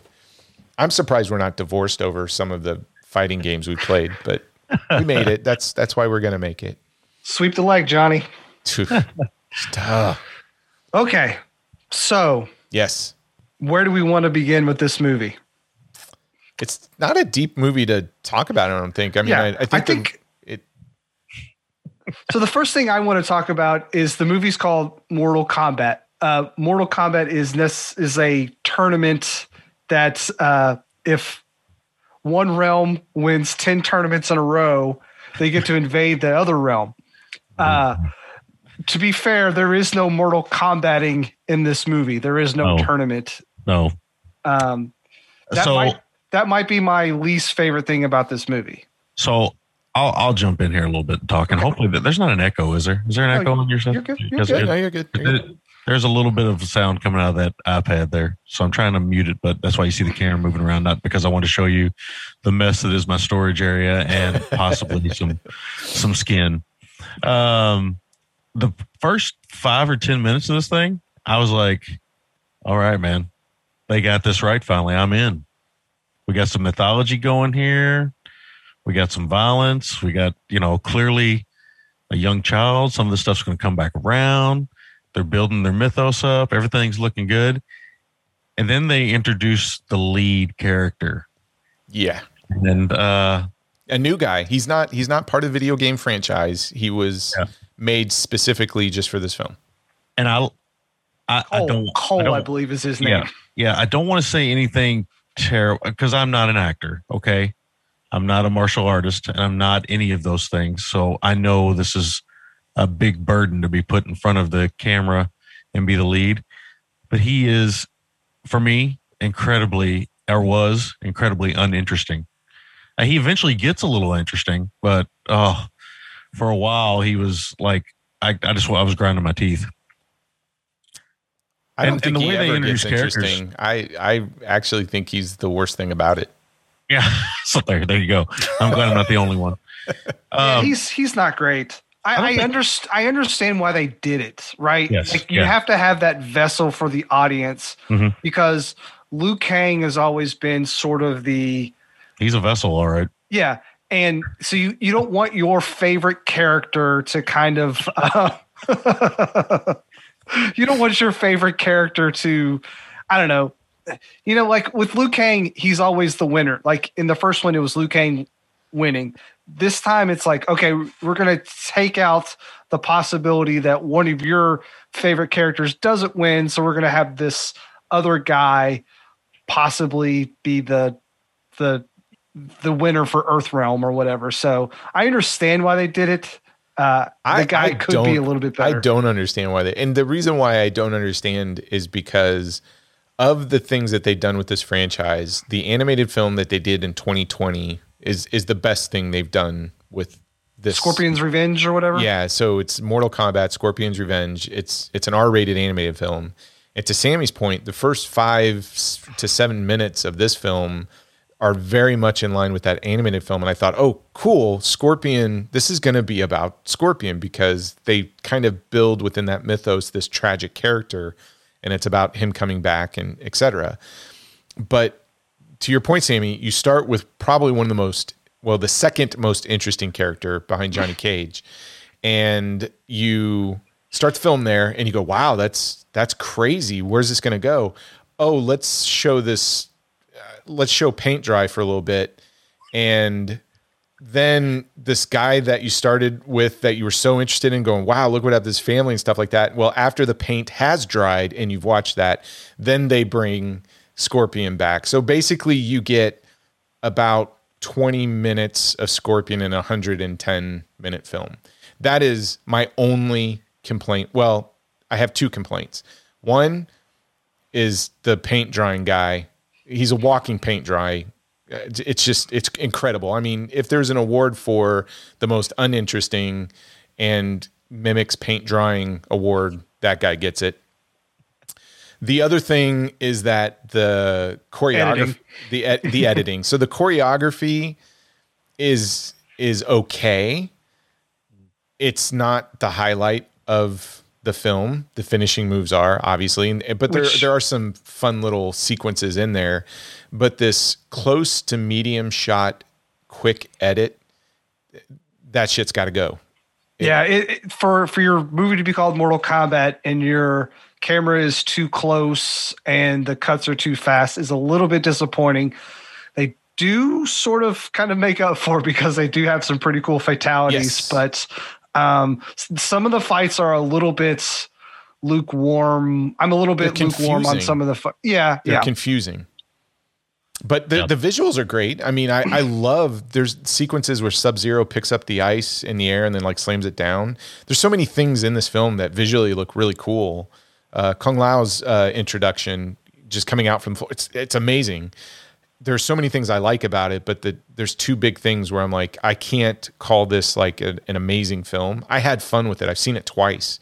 I liked it, but there's two things that really kind of knock it down big time, which is your your Scorpion character. You you should have stuck with that, right? Or yeah, he should be in the movie more often, more. Yeah, and and not the the paint drying guy, and then also Cole, paint drying guy, and um.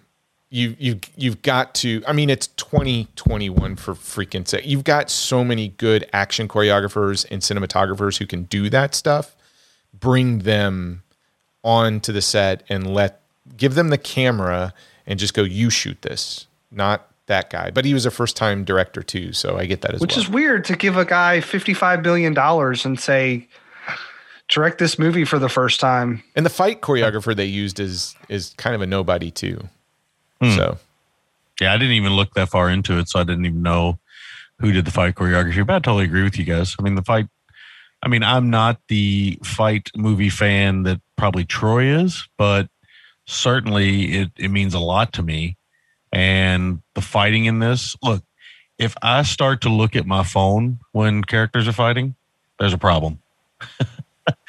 yeah. yeah. And, yeah. and there were moments when the battles were taking place where I was starting to get bored because there's nothing really unique going. It's this person does this, this person does that. Oh, it's time for this person's move. And when it would get close to the fatality, which you could tell by the sounds they were making, um, I would look up and catch the fatality, um, which is cool.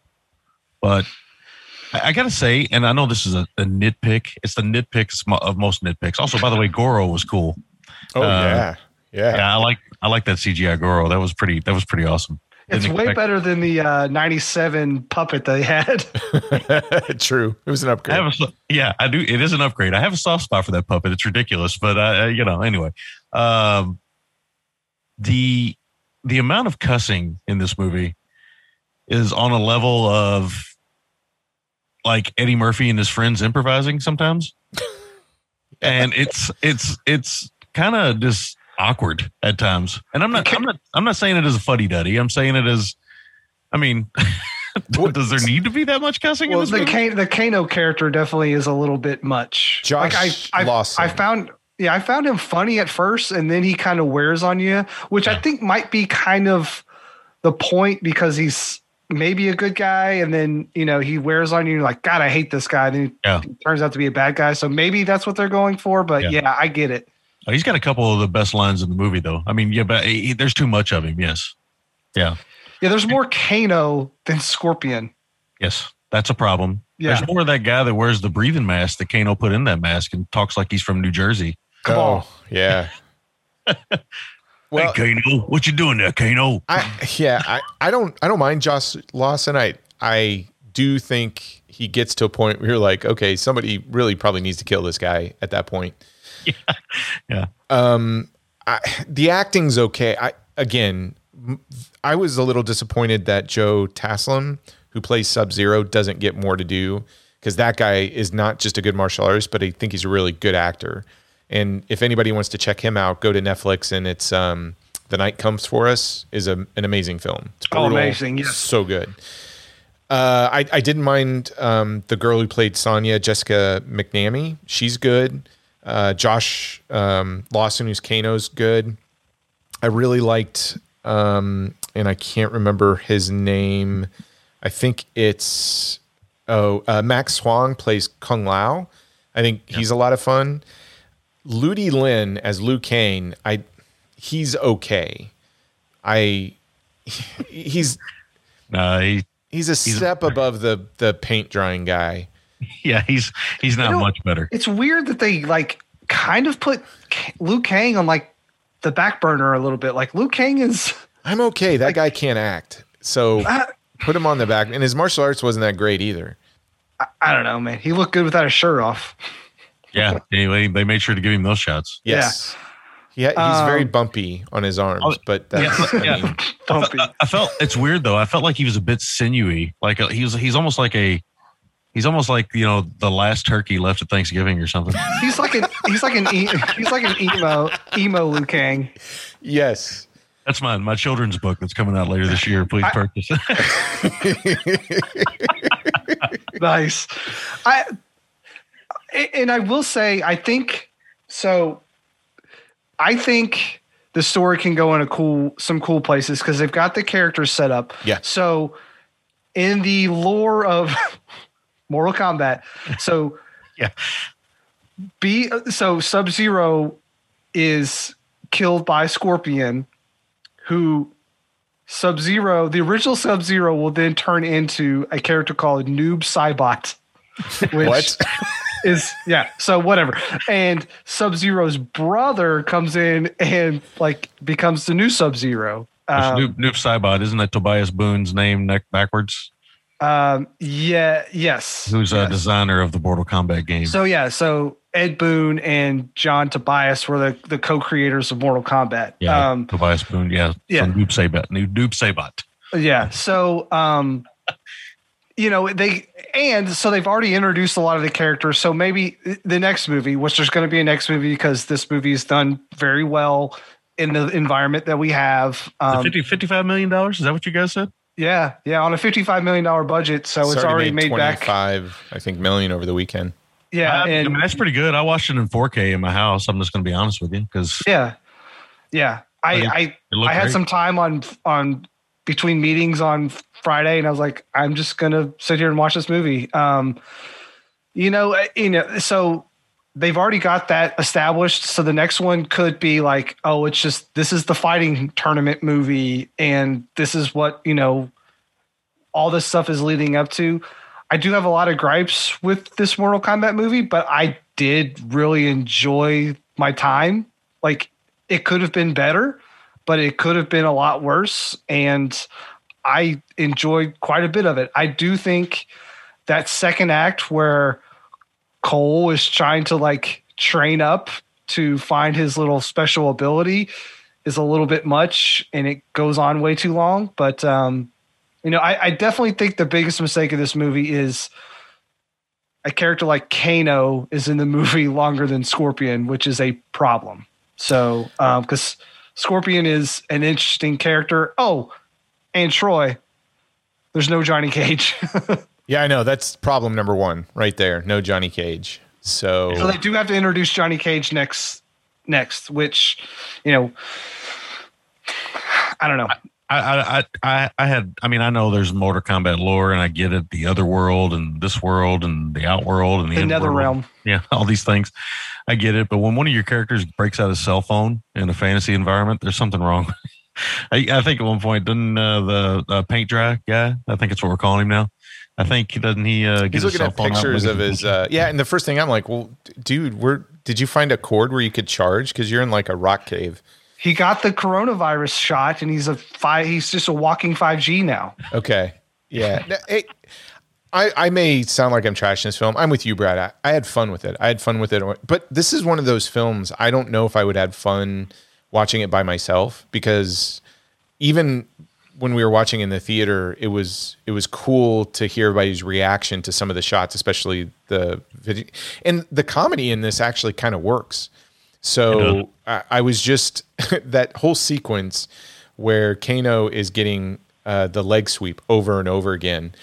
I was laughing hysterically. Yeah, because and that's Tabitha I fighting you. turn over and Tabitha's laughing hysterically, and she's pointing at herself, and she's like, "That's me," and I'm like, "Yeah, I know that's you," and it pisses me off. But they, how they do the little, you know, uh, flawless victory, and they take some of the the I don't know the catchphrases from the video game and incorporate them into the movie. It's really cool, and it's very crowd pleasing when it happens. And I got to tell you, it's been a while since I've been in a film uh, when everybody gets all pumped up at a particular sequence. And that last sequence when they're fighting within a frozen gym, I actually think works really well. So that is Yeah. probably the best action sequence because they get the camera to come out maybe just a couple of feet so you can sort of see Yeah. what's going on. But what's really cool is they're using the environment. So when people kind of get kicked and hit a wall and you see the ice shatter, it's a really cool effect. And even some of the things that Sub Zero and Scorpion are doing to each other. But man, when that chain comes out and hits his arm, and then all of a sudden Scorpion shows up after, you know, being sidelined for much of the film, um, everybody in my house got excited when we watched it. And then in the theater, you know, we're only about, I want to say 50% capacity. So for Sunday afternoon, it was pretty much sold out, but everybody in the auditorium just went crazy when that happened. So it was fun to see just sort of that popcorn flick and everybody interact with it. So, but it, it's not, I'll say this watching it a second time, it's a slog to get through some of the things until the action happens. I mean, it really is poorly written. I think it. I think it suffers from, for me, what a lot of modern movies suffer from, and that's really good bookends. Oh, yeah. Every everything in the middle being, uh, uh, for lack of a better word, a mess. That's a good point. Yeah, you're right. The first 10 minutes of this movie are awesome, and the last 20 minutes are amazing. And the stuff in the middle is okay at best sometimes, and then it could be flat out bad at other times. I liked it. Would I revisit it? Only if you and Brad, or, or only if Troy and Brad are in my house, and we want to watch Yeah. Mortal Kombat. That's the only way I revisit this thing.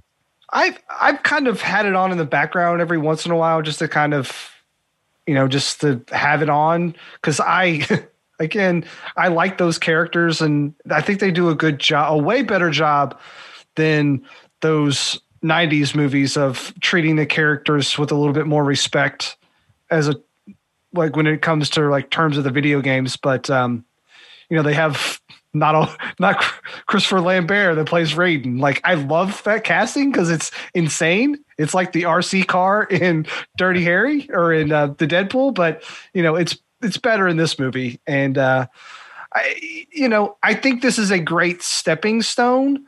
Um, it's obvious that they had three or four or five films kind of planned out and you know they're lucky that this one kind of did well and is pretty well received. So we'll get to see the next one.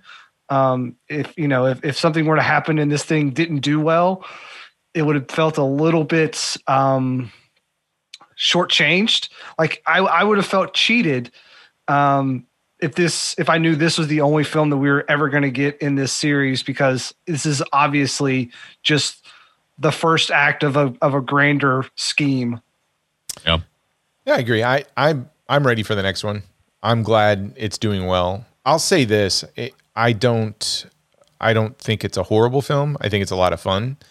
Uh, like Sammy said, I would love to revisit it with you know a crowd because I've seen it in, in two instances with people. Like I said, I can't see myself watching it by myself unless it's a on a. It's one of those Saturday afternoon films that you know you're going to kind of take a nap to. And so you'll watch the beginning of it, and you'll sleep during the middle, and then you'll be awake for you know the end. Yeah, that'd be that'd be kind of a perfect Saturday afternoon film. But I, Yeah. I, I have to say this: if you haven't seen the 2020 animated film that they did last year, go watch that. If if you really liked this film, you got to check out the the animated one. And I, I get I've read some reviews on this, and I, I totally get where people go don't like it because of X, Y, and Z. Cool. I mean, at the end of the day, the good stuff has to for you outweigh the bad stuff because there is bad stuff in here. It, some of it just doesn't work. But for me, I really got a kick out of the visuals and some of the things they did, and I like some of the actors. I didn't. I didn't like the the paint guy, um, but I Can we get? Yeah, Yeah. I- can anybody know his name? Is it Lewis Tan? Is that his name? What's his name? tan something. something- Yeah, Yeah. tan paint. Lewis paint tan. lose paint tan. Uh, yeah. Um, I I think out of the three of us, I think I probably like it way more than the both of you. It sounds like I I kind of really liked it. Um, Lewis Tan. Yes. Louis and it was one of those things that I had for some reason because movies like this have been so few and far between in 2020 and 2021 that I was really hyped for it and had high expectations again for a Mortal Kombat movie. I don't know what I'm doing with my life that I'm this excited for a Mortal Kombat movie, but it it kind of hit all the things that I wanted it to do. Um, you know, it, it it definitely falters along the way, but I got everything I kind of wanted out of it. Yeah. I no, I, I I can see that. I I didn't get anything special out of it, but I I got what I wanted out of it, which was I was entertained for an hour and whatever. I mean, again, I I probably wouldn't watch it again unless somebody asked me to watch it again. But Yeah, I, I'm with you. I, I'll say this: I'm probably more excited for. Well, I'm gonna I'm gonna say this with maybe an asterisk or reservation. I am excited for um, Shang Chi because of who's doing the fight choreography. I mean, our good friend Brad Allen from Jack Chan Stunt Team, Scott Pilgrim versus the World. They've got a lot of good people working on it behind the scenes.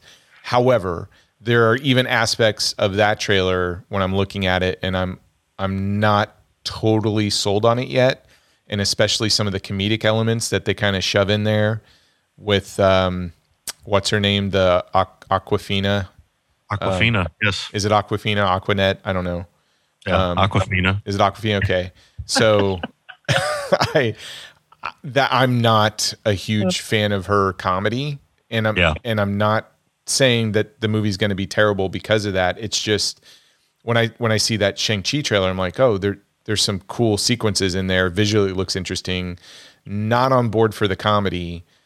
But with Mortal Kombat, the trailer I thought was actually going to promise um, some better martial arts, and I and it just didn't deliver that for me. But again, you know, my diet is a pretty steady um, face kicking diet where I'm watching you know martial arts films from all over the place. I'm I'm really excited about the Donnie Yen film coming out this summer.